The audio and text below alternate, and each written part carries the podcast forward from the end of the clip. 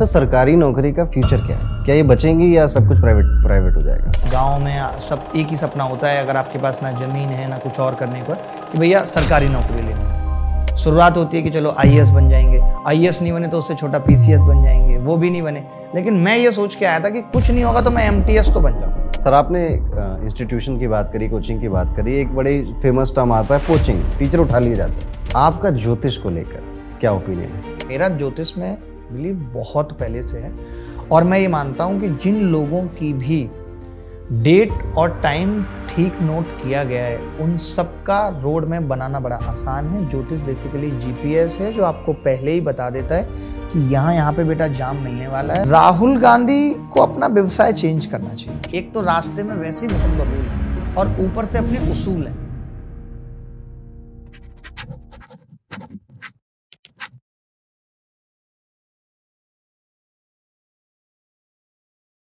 Hello and welcome to the Arun Pandit show और अभी तक आपने हमारे पॉडकास्ट में स्पिरिचुअल लीडर को देखा बिज़नेस पर्सन को देखा और हॉरर स्टोरी सुनाने वालों को भी देखा। लेकिन आज के जो हमारे गेस्ट हैं, इनको किसी भी इंट्रोडक्शन की ज़रूरत नहीं है। इन्होंने गवर्नमेंट जॉब के एग्ज़ाम के लिए, लोगों के लिए एज अ भगवान जैसा काम किया है। तो मैं, ये मेरे भी गुरु हैं और मुझे भी इन्होंने बहुत कुछ सिखाया है। एक बड़े भाई की तरह, एक टीचर की तरह। और ये बहुत ही ज़्यादा प्रसिद्ध है अपनी लेविस स्टाइल के लिए भी। कंट्रोवर्सी से इनका पता नहीं कोई बहुत प्यारा नाता है तो मैं वेलकम करना चाहूँगा हम सबके चाहिए अभिनव सर का। Thank you thank you very much sir welcome to the Arun Pandit show Abhinay Sharma से अभिनय मैथ की जर्नी कैसी रही? बहुत बहुत खूबसूरत रही। मैं तो हर जर्नी को ये कहता हूँ कि यही असली ज़िंदगी है कि जब आप कहीं छोटी सी जगह से शुरू करके और एक अपनी मंजिल तक पहुँचते हो जहाँ डिसाइड कर लेते हो तो ये जीवन का बड़ा सुखद एहसास है और मैंने भी गाँव से सब कुछ पढ़ना लिखना शुरू किया प्राइमरी स्कूल से पढ़ा। तो वहाँ भी लड़कों के स्कूल में ही पढ़ा और उसके बाद फिर eighth nine tenth six seven इसमें भी लड़कों के स्कूल में ही पढ़ा। इसका बड़ा अफसोस भी कई बार होता है। आज हर कोई ये कह देता है कि, यार, अरे यार, वो मेरी स्कूल फ्रेंड है। हमारा ऐसा कुछ नहीं हुआ, क्योंकि हम हमेशा लड़कों के स्कूल में पढ़े। पढ़ाई में बहुत इंटरेस्ट था कि कभी घर के हालात या घर के एक ही रूम में फ़ैन है, बहुत गर्मी है इलेक्ट्रिसिटी नहीं है। इन सब चीज़ों ने कभी परेशान नहीं किया, बल्कि और मोटिवेट किया पढ़ने के लिए। पढ़ने में बहुत मज़ा आता था, ये पहले ही समझ में आ चुकी थी, या घर वालों के बार बार कहने से दिमाग में एक बात बस गई थी कि जो भी कुछ है, अगर घर का स्टेटस बदलना है तो वो पढ़ाई से ही बदलेगा। क्योंकि घर में कोई उतना पढ़ा लिखा नहीं था मतलब बिल्कुल भी पढ़े लिखे लोग नहीं थे। मेरी माता जी तो पढ़े लिखे नहीं है, पिताजी भी उतने पढ़े लिखे नहीं थे। बट उनको ये पता था कि बच्चों को पढ़ाना, उन्होंने वही चीज़ दिमाग में डाली तो हम पढ़ते गए। मैथ्स में हमेशा से इंटरेस्ट था, बहुत अच्छा लगता था मैथ्स पढ़ना। मैं इतने अनाप शनाप सवाल टीचर्स से भी करता था कि कोई मुझे पढ़ाना पसंद नहीं करता था। सबको लगता था कि ये बैच खराब करेगा। जब मैंने टेंथ में हंड्रेड परसेंट स्कोर किया, तब टीचर्स ने मुझे बधाई दी और कहा कि नहीं, ये लड़का वाकई में बहुत अच्छा है। जब मैं टीचर बना, तब मैंने इस चीज़ को फील भी किया कि टीचर को ज़्यादा परेशान नहीं करना चाहिए अनाप शनाप सवाल नहीं पूछने चाहिए। लेकिन उसके बाद फिर कॉलेज लाइफ रही और उसके बाद मैं मुखर्जी नगर आ गया। वही आप जानते हैं कि गाँव में सब एक ही सपना होता है, अगर आपके पास ना ज़मीन है, ना कुछ और करने को है कि भैया सरकारी नौकरी लेनी है। शुरुआत होती है कि चलो आईएएस बन जाएँगे। आईएएस नहीं बने तो उससे छोटा पीसीएस बन जाएँगे, वो भी नहीं बने। लेकिन मैं ये सोच के आया था कि कुछ नहीं होगा तो मैं एमटीएस तो बन जाऊँगा। जो चपरासी की नौकरी होती है, वो मैं कर लूँगा 2012 की ये बात है। और जब मैं मुखर्जी नगर में आया और मैंने पढ़ना शुरू किया, पहली बार में आई एस प्री भी दिया, निकल गया, उसके बाद मीन्स दिया। और मैं एसएससी का एग्ज़ाम दे ही रहा था तो पहली बार में बिना किसी कोचिंग के मैंने CGL निकाल दिया था, जबकि कॉलेज में मेरा प्लेसमेंट टीसीएस में हो चुका था। तो एक वो नौकरी का भी मेरे पास कॉन्फिडेंस था, जो लोग आज ये कहते हैं कि यार नहीं, बड़ी नौकरी करनी है बड़ा ही कुछ करेंगे। वैसा कुछ होता नहीं है, वो बड़ी चीज़ भी छोटी छोटी सफलताओं से मिलकर बनती है।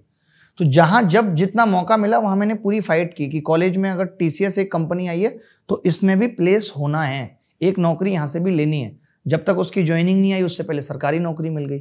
फिर वो बैक टू बैक सरकारी नौकरियाँ मिलती रहीं तो वो एक कॉन्फिडेंस की वजह बनती रही। अब नौकरी की ज्वाइनिंग में वक्त था तो हमने पढ़ाना शुरू कर दिया। अब पढ़ाने में लोगों को मज़ा आने लगा, क्योंकि उस टाइम में मैथ्स के उतने टीचर थे भी नहीं मुखर्जी नगर में, ना उतनी किताबें थी। और हमारी मैथ्स शुरू से ही बहुत अच्छी थी तो हमारे लिए एसएससी की मैथ्स एकदम बच्चों जैसी थी। तो वहाँ से पढ़ाना शुरू किया, एक किताब लिख दी। किताब लिखी तो लगा ऐसे कि अब तो हम ब्रह्मांड जीत लेंगे। हमारी किताब होगी हर जगह। क्योंकि जब ये सब वर्ड्स हम लोग नहीं जानते थे डिस्ट्रीब्यूशन क्या होता है, आपको लोग कितने जानते हैं, इससे फ़र्क पड़ता है, आपका नाम कितना है। अगर आपका नाम अच्छा है तो लोग आपकी किताब पढ़ेंगे। ऐसा नहीं, आपकी किताब कितनी भी अच्छी है, लोग नहीं पढ़ेंगे।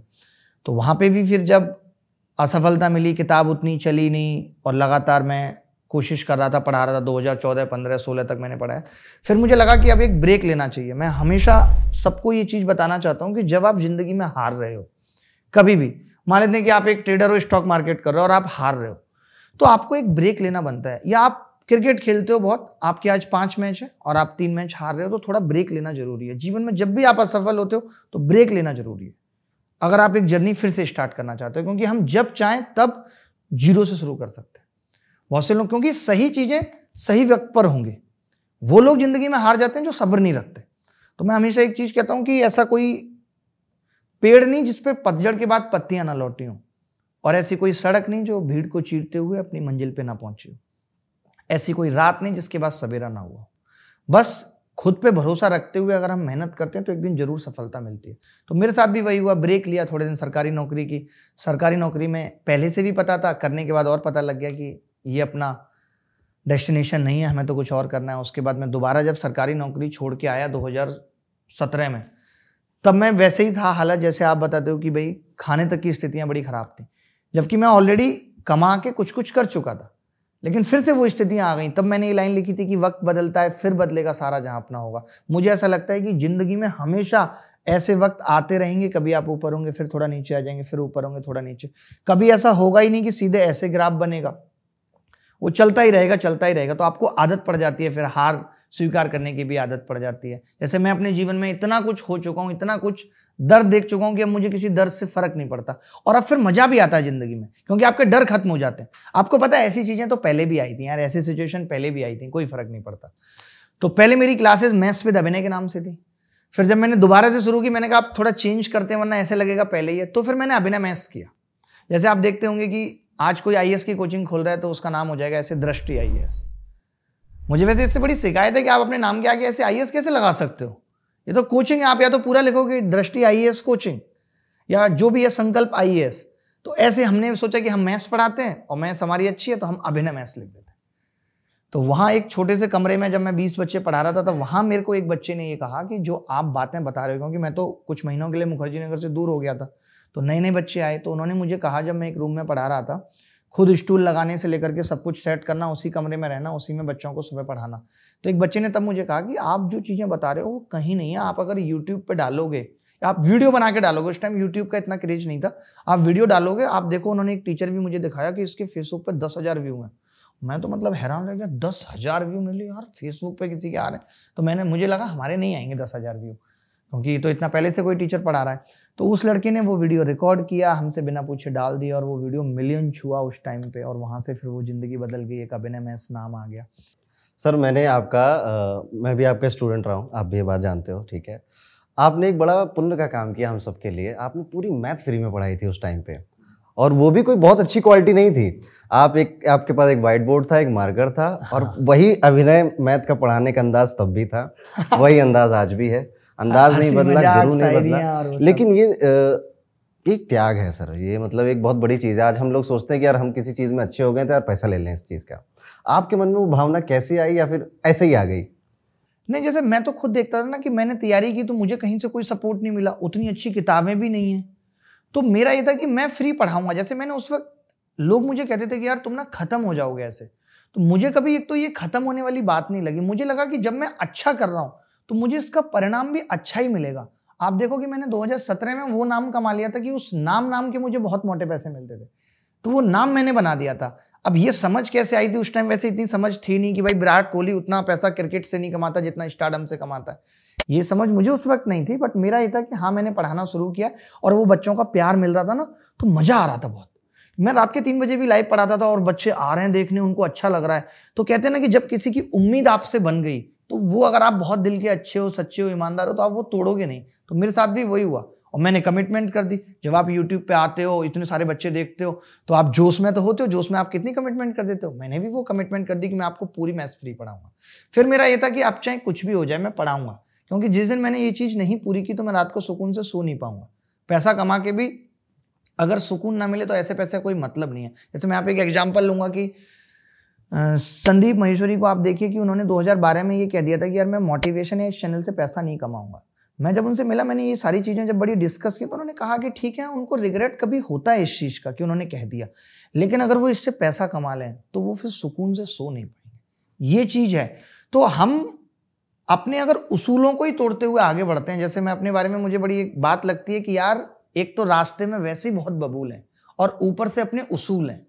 तो अगर उसूलों के खिलाफ जाके आप कोई काम करोगे तो आपको कभी अंदर से सेटिस्फेक्शन नहीं मिलेगा, आप लाख पैसा कमा लो। उस पैसे का भी कोई मतलब नहीं है। जीवन उलझता जाएगा, आप जहाँ जाओगे, चार लोग कह देंगे, यार, इन्होंने ऐसा किया था, पूरा नहीं किया। आज मैं कहीं जाता हूँ, आपसे मिला, आपने इतना प्यार दिया, मैं एयरपोर्ट पे जाता हूँ। सब इंस्पेक्टर किसी भी एयरपोर्ट पे चले जाएँ जब वो मिलने आते हैं और कहते हैं कि, सर, जब आप वो फ्री पढ़ा रहे थे, हमने उस वक्त आपसे पढ़ा था। तो मुझे ये चीज़ बहुत खुशी देती है और इस चीज़ के सामने पैसा या कोई चीज़ मुझे लगता है कि नहीं टिकेगी और रही बात पैसे की तो वो भी मैंने कम कमाया नहीं। उस टाइम देखिए दौर ऐसा था कि तमाम विदेशी कंपनियाँ आके भारत में निवेश कर रही थी तो बह रही थी गंगा। हमने भी कुछ पानी पी लिया। सबसे सबसे महँगा कितना लिया है आपने? सबसे ज़्यादा फ़ीस मतलब सबसे ज़्यादा फ़ीस तो ऐसे टुकड़ों में जैसे फ़ीस क्या है मैं आपको बस ऐसे बता सकता हूँ कि अलग अलग होती है। जैसे कि, कि मैं सिर्फ़ आप ही के साथ काम करूँगा। आप अगर कल को एक ऐप बनाते हैं एजुकेशनल तो मैं सिर्फ़ आप चाहते हैं कि मैं आपके साथ एक्सक्लूसिव एक्सक्लूसिव होकर काम करूँ तो इस चीज़ की मैं एक फ़ीस लूँगा। मान लेते हैं आप मेरे को छः साल के लिए जोड़ते हैं तो ठीक है, मैं पचास साठ आपसे मांग लूँगा कि यार मुझे इतना पैसा चाहिए। तो जिनके साल भी पाँच सात साल काम किया, उन सबसे ये फ़ीस लिए फिर ये हो जाता है कि भाई मैं अगर आप कहेंगे कि आप मेरे ब्रांड की टी शर्ट पहनो फेसबुक पे यूट्यूब पे तो ठीक है, इस चीज़ का पैसा है। फिर मैं आप कहूँगा कि जी, मैं बच्चों को पढ़ाता हूँ तो मुझे पढ़ाने का पैसा चाहिए तो वो थोड़ा बहुत मिलता है, थोड़ा बहुत वो भी है। फ़ायदा हो जाता है ना, जैसे कि मैं कहीं गया, मैं आपके प्लेटफॉर्म पे आया, आप का एजुकेशन का प्लेटफॉर्म है। तब आपको बाकी टीचर्स को जोड़ने में दिक्कत नहीं आएगी। आप बता देंगे, यार, मैं इसके लिए हमारे पास अभिनय शर्मा तो आप और टीचर्स को जोड़ पाएँगे। तो बेसिकली हम उस क्रेडिबिलिटी का ही एक पैसा लेते हैं, जिससे कि आप अपने ब्रांड को ग्रो कर रहे हैं। तो उस टाइम कंपनियों के पास था, वो बांट रही थी, उस लाइन में हम सबसे आगे लगे थे। तो मैं बता दूँ पचास साठ लाख की बात नहीं हो रही यहाँ पे। पचास साठ करोड़ की बात हो रही है यहाँ पे। सर, अन अकेडमी में आपने काम किया और अभी शायद नहीं करते आप वहाँ पे काम? हाँ अभी मतलब कुछ दिनों का बस और कोलेब्रेशन है नवंबर तक उसके बाद ठीक अन अकेडमी में एक्सपीरियंस और उनके फाउंडर के साथ क्या रिलेशन रहा आपका? बहुत मतलब मैं कहूँगा कि अगर मेरे सबसे अच्छे दोस्तों में तो गौरव मुंजाल आप जानते हैं बहुत बहुत अच्छे दोस्तों में। और बहुत अच्छा एक्सपीरियंस रहा मैंने इतने साल वहाँ पे बिताए हैं। और आज भी मैं उन पलों को मिस करता हूँ मतलब मैंने सब कुछ उनके यहाँ से ही बहुत कुछ सीखा है उन लोगों से भी बहुत सीखा है पहले सिखाया है फिर वो बहुत बड़े बन गए तो उनसे सीखा भी है। सो अन अकेडमी ने आप पे केस भी किया था? हाँ मतलब वो तो देखिए अब वो लीगल चीज़ें हैं कि अगर लीगली कहीं हम फॉल्ट पे हैं या गलती पे हैं और सामने वाला अगर कुछ डिमांड करता है मैं ध्यान नहीं दे पाया। एक्चुअली हुआ था कि क्या था कि मैं उस टाइम पे विदेश चला गया था। अब उन्होंने कांटेक्ट करने की कोशिश की। अब भाई विदेश में मज़े ले रहे हैं वहाँ पे इंटरनेट भी काम नहीं कुछ नहीं। तो भाई को पता नहीं चल रही पंद्रह बीस दिन एक महीना हो गया। तो सामने वाले को लगा कि मैं उन्हें इग्नोर कर रहा हूँ या उनकी बात नहीं सुनना चाहता हूँ। Otherwise I was ready for all the all type of settlement तो मैं तैयारी था, जो भी सेटलमेंट जब आप, जैसे आपने कहा कि आप कहीं जुड़ने का पैसा लेते हैं तो जब आप कहीं से हटेंगे तो वो लोग भी तो पैसे की डिमांड करेंगे ना तो वो भी कहीं गलत नहीं थे। तो उन्होंने भी की मैं उस टाइम था नहीं तो वो जो भी उनकी लीगल टीम को ठीक लगा उन्होंने किया बट उसके बाद सब कुछ सेटल हो गया जब मैं वापस लौटा सर, आपने एक बात करी कि आप सब्र की बात कर रहे हैं कि आज नहीं तो कल होगा, पतझड़ के बाद उसमें पत्ते आएँगे ही आएँगे। जब हम गवर्नमेंट जॉब की बात करते हैं तो ये सब सर एक बार टूट जाता है, एक एक वक्त के बाद टूटता है। शुरू में बहुत बहुत जोश होता है कि हम क्रैक कर देंगे, हम ही क्रैक करेंगे और कोई नहीं क्रैक कर पाएगा। फिर एक साल होता है, दो साल होता है, तीन साल होता है। फिर मैंने जितना समझा है कि स्टूडेंट के पास ऑप्शन नहीं रहता। उसने कोई फॉर्मल एजुकेशन नहीं करी है टेक्निकल की, उसे इंटरव्यू देने से डर लगता है। और अब उसकी एक एज भी हो गई है क्योंकि कंपनियाँ चाह रही हैं फ्रेशर आए एक्सपीरियंस वाले आए। ये गवर्नमेंट जॉब की तैयारी घर में बैठ के कर रहा है या कोचिंग में जाके कर रहा है?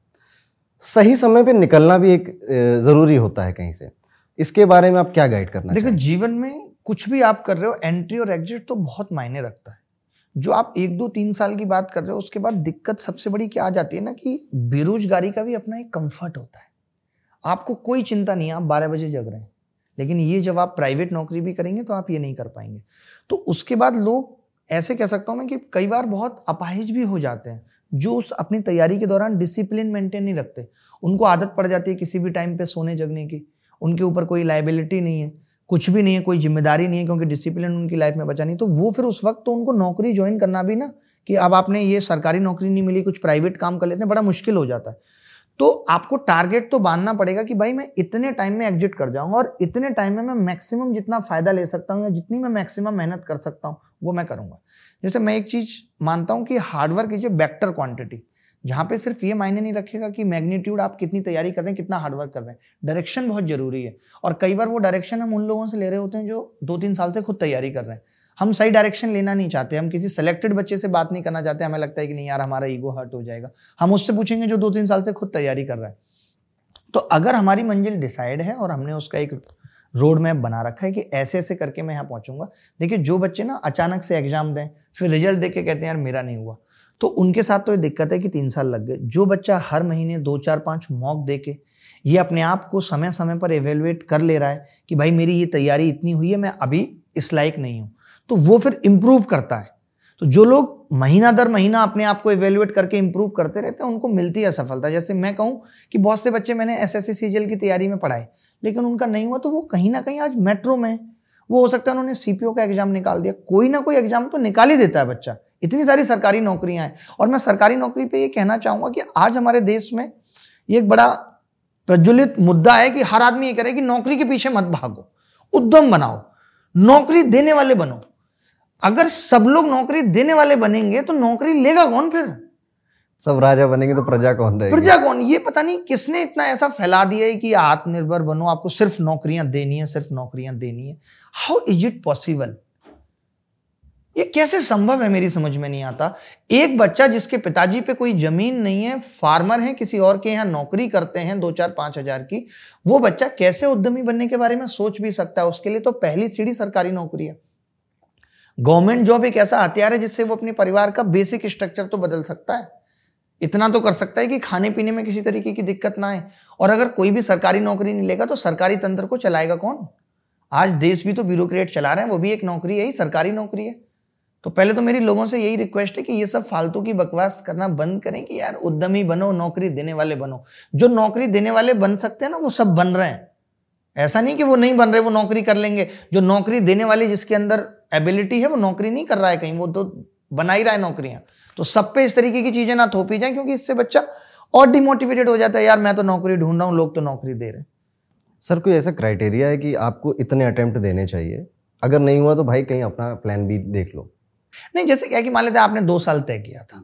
अब दूसरे साल में आपका रिज़ल्ट आया और आप एक या दो नंबर से रह गए तो आपको पता लग जाता है कि यार थोड़ी सी मिस्टेक हुई अगर इस साल मैंने सुधार लिया तो मेरा हो जाएगा।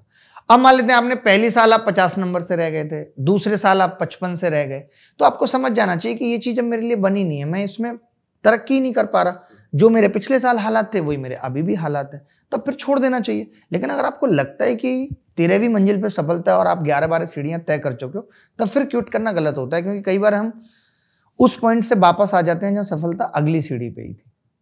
फॉर एग्ज़ाम्पल कि आप किसी के घर गए, उसने पूछा कि यार चाय लेंगे? आपका बड़ा मन भी है चाय पीने का। जैसे आपने मुझे पूछा, मैं तो झट से कह देता हूँ कि हाँ लूँगा चाय।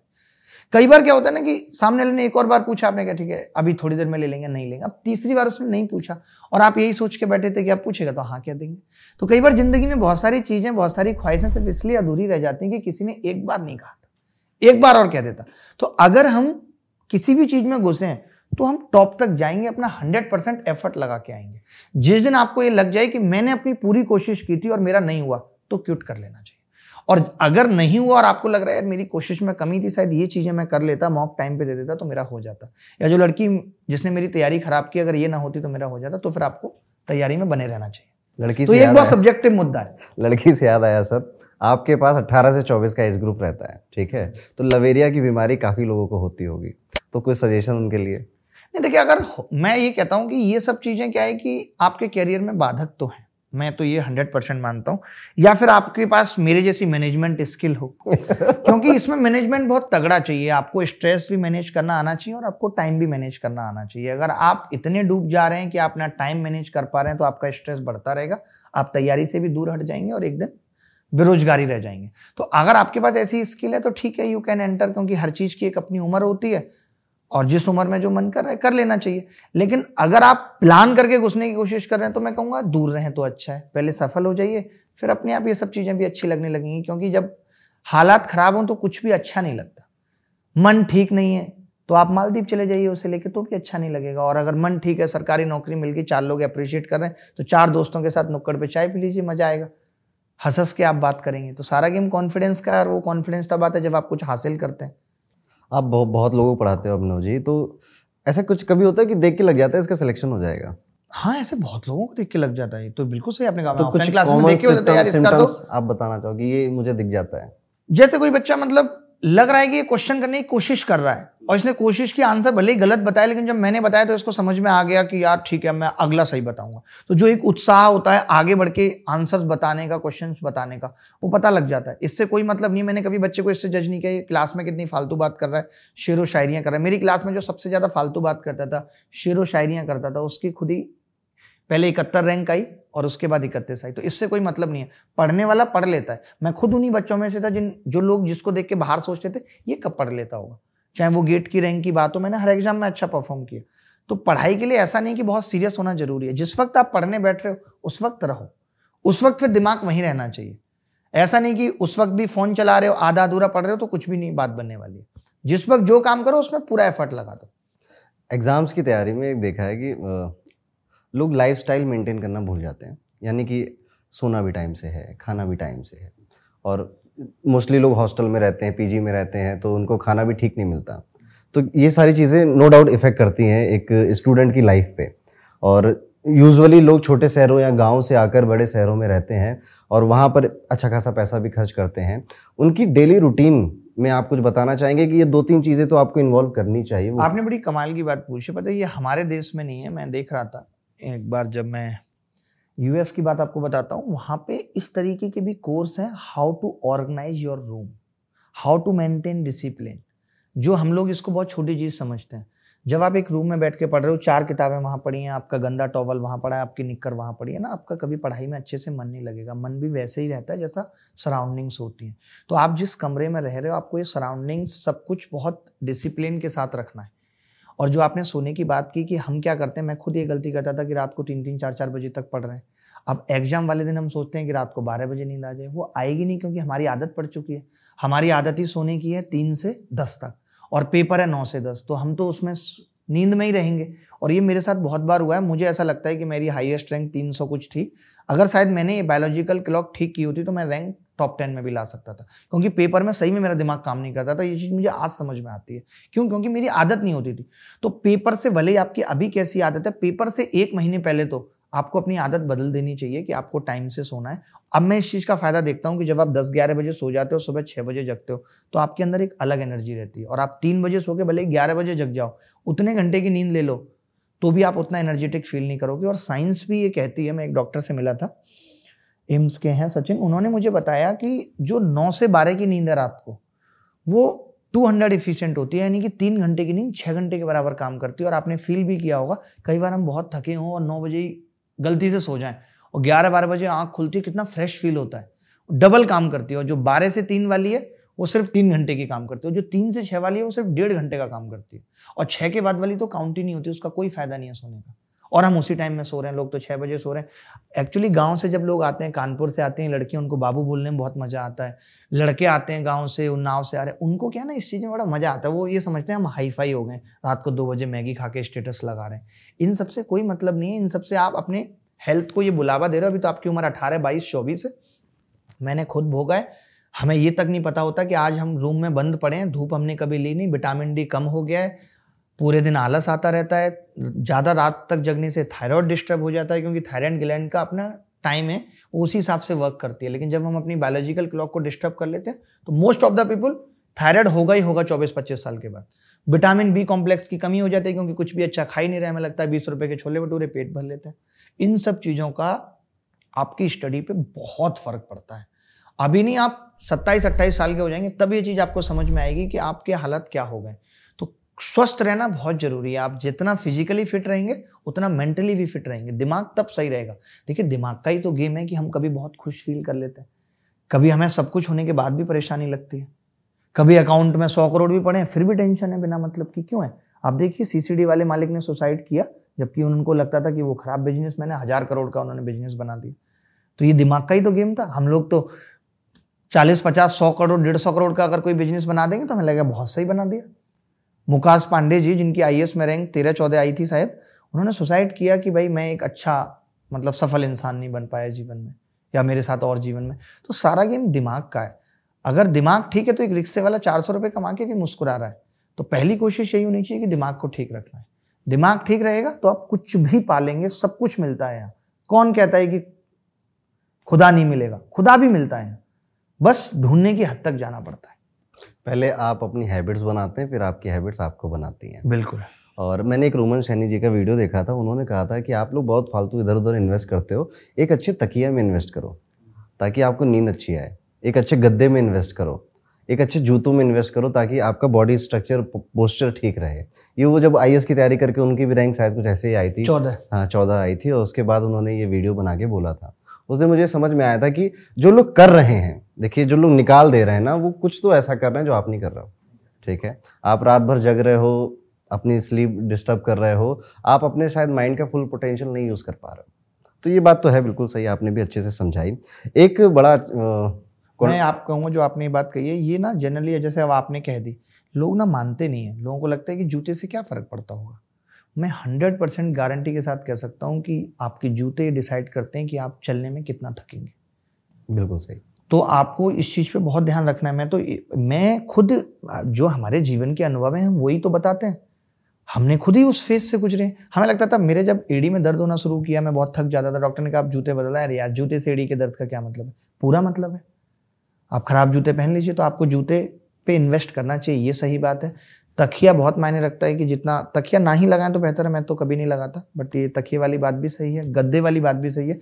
ये आपकी सुबह जगने के बाद एनर्जी डिसाइड करती हैं ये सारी चीज़ें। कि आप सुबह जग के कितना एनर्जेटिक फील करेंगे, क्योंकि जैसी आपकी स्लीप होगी। कई बार हम एक घंटे सो के ऐसे लगता है कि हम कौन सी दुनिया में थे? पता ही नहीं रहता, दिन है, रात है, जगने के बाद कई बार नहीं महसूस होता। रात है, दिन है। यानी हमने इतनी बेहतर स्लीप ली है कि अब हम बहुत अच्छा फील कर रहे हैं। और कई बार आठ नौ घंटे सोने के बाद भी हल्की हल्की नींद में रहते हैं। तो नींद का बहुत बड़ा महत्व है। इसी को कहते हैं ना कि I slept like a baby बच्चों की तरह मैं सोया या फिर साउंड स्लीप या डीप स्लीप साउंड स्लीप या डीप स्लीप तब होती है जब आपको सपने नहीं आते हैं। अगर आपको आपकी नींद में सपने आ रहे हैं तो उसका मतलब आपकी नींद अच्छी नहीं है। तो आपको जब वो सबकॉन्शियस बंद हो गया है वो शांत हो गया है तो आपको नींद नहीं सपने इस लेवल के आ जाए कि आप आलिया भट्ट के साथ घूम रहे हैं। तो समझ लो कि फिर आप बहुत ही गहरी नींद में हैं। क्योंकि ये सच तो नहीं हो सकता। नॉर्मल सपने ही। आ रहे हैं। फालतू के डेली के टेंशन के तो आपकी नींद ठीक नहीं है। अभी सपनों की बात नहीं करेंगे लोग कहेंगे नाग आते हैं। सपनों में सांप आने का क्या मतलब होता है? ठीक है। आपने जूतों की बात करी आप आप कौन से ब्रांड के जूते पहनते हैं?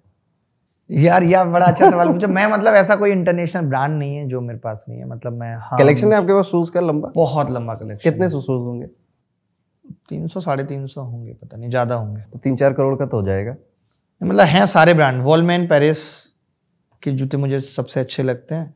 और बाकी गुची बर्बरी एल और और कौन कौन से ब्रांड होते हैं? ये पराडा और एक दो के तो मैं नाम ले नहीं पाता हूँ। सलबगराटो फेरागामो ये सब। तो मतलब जितने भी आते हैं वो मैंने सब किए हैं। भले मैंने लेकिन शुरू अपना जीवन जब किया था बता दूँ तो मैंने गोल्ड स्टार से ही किया।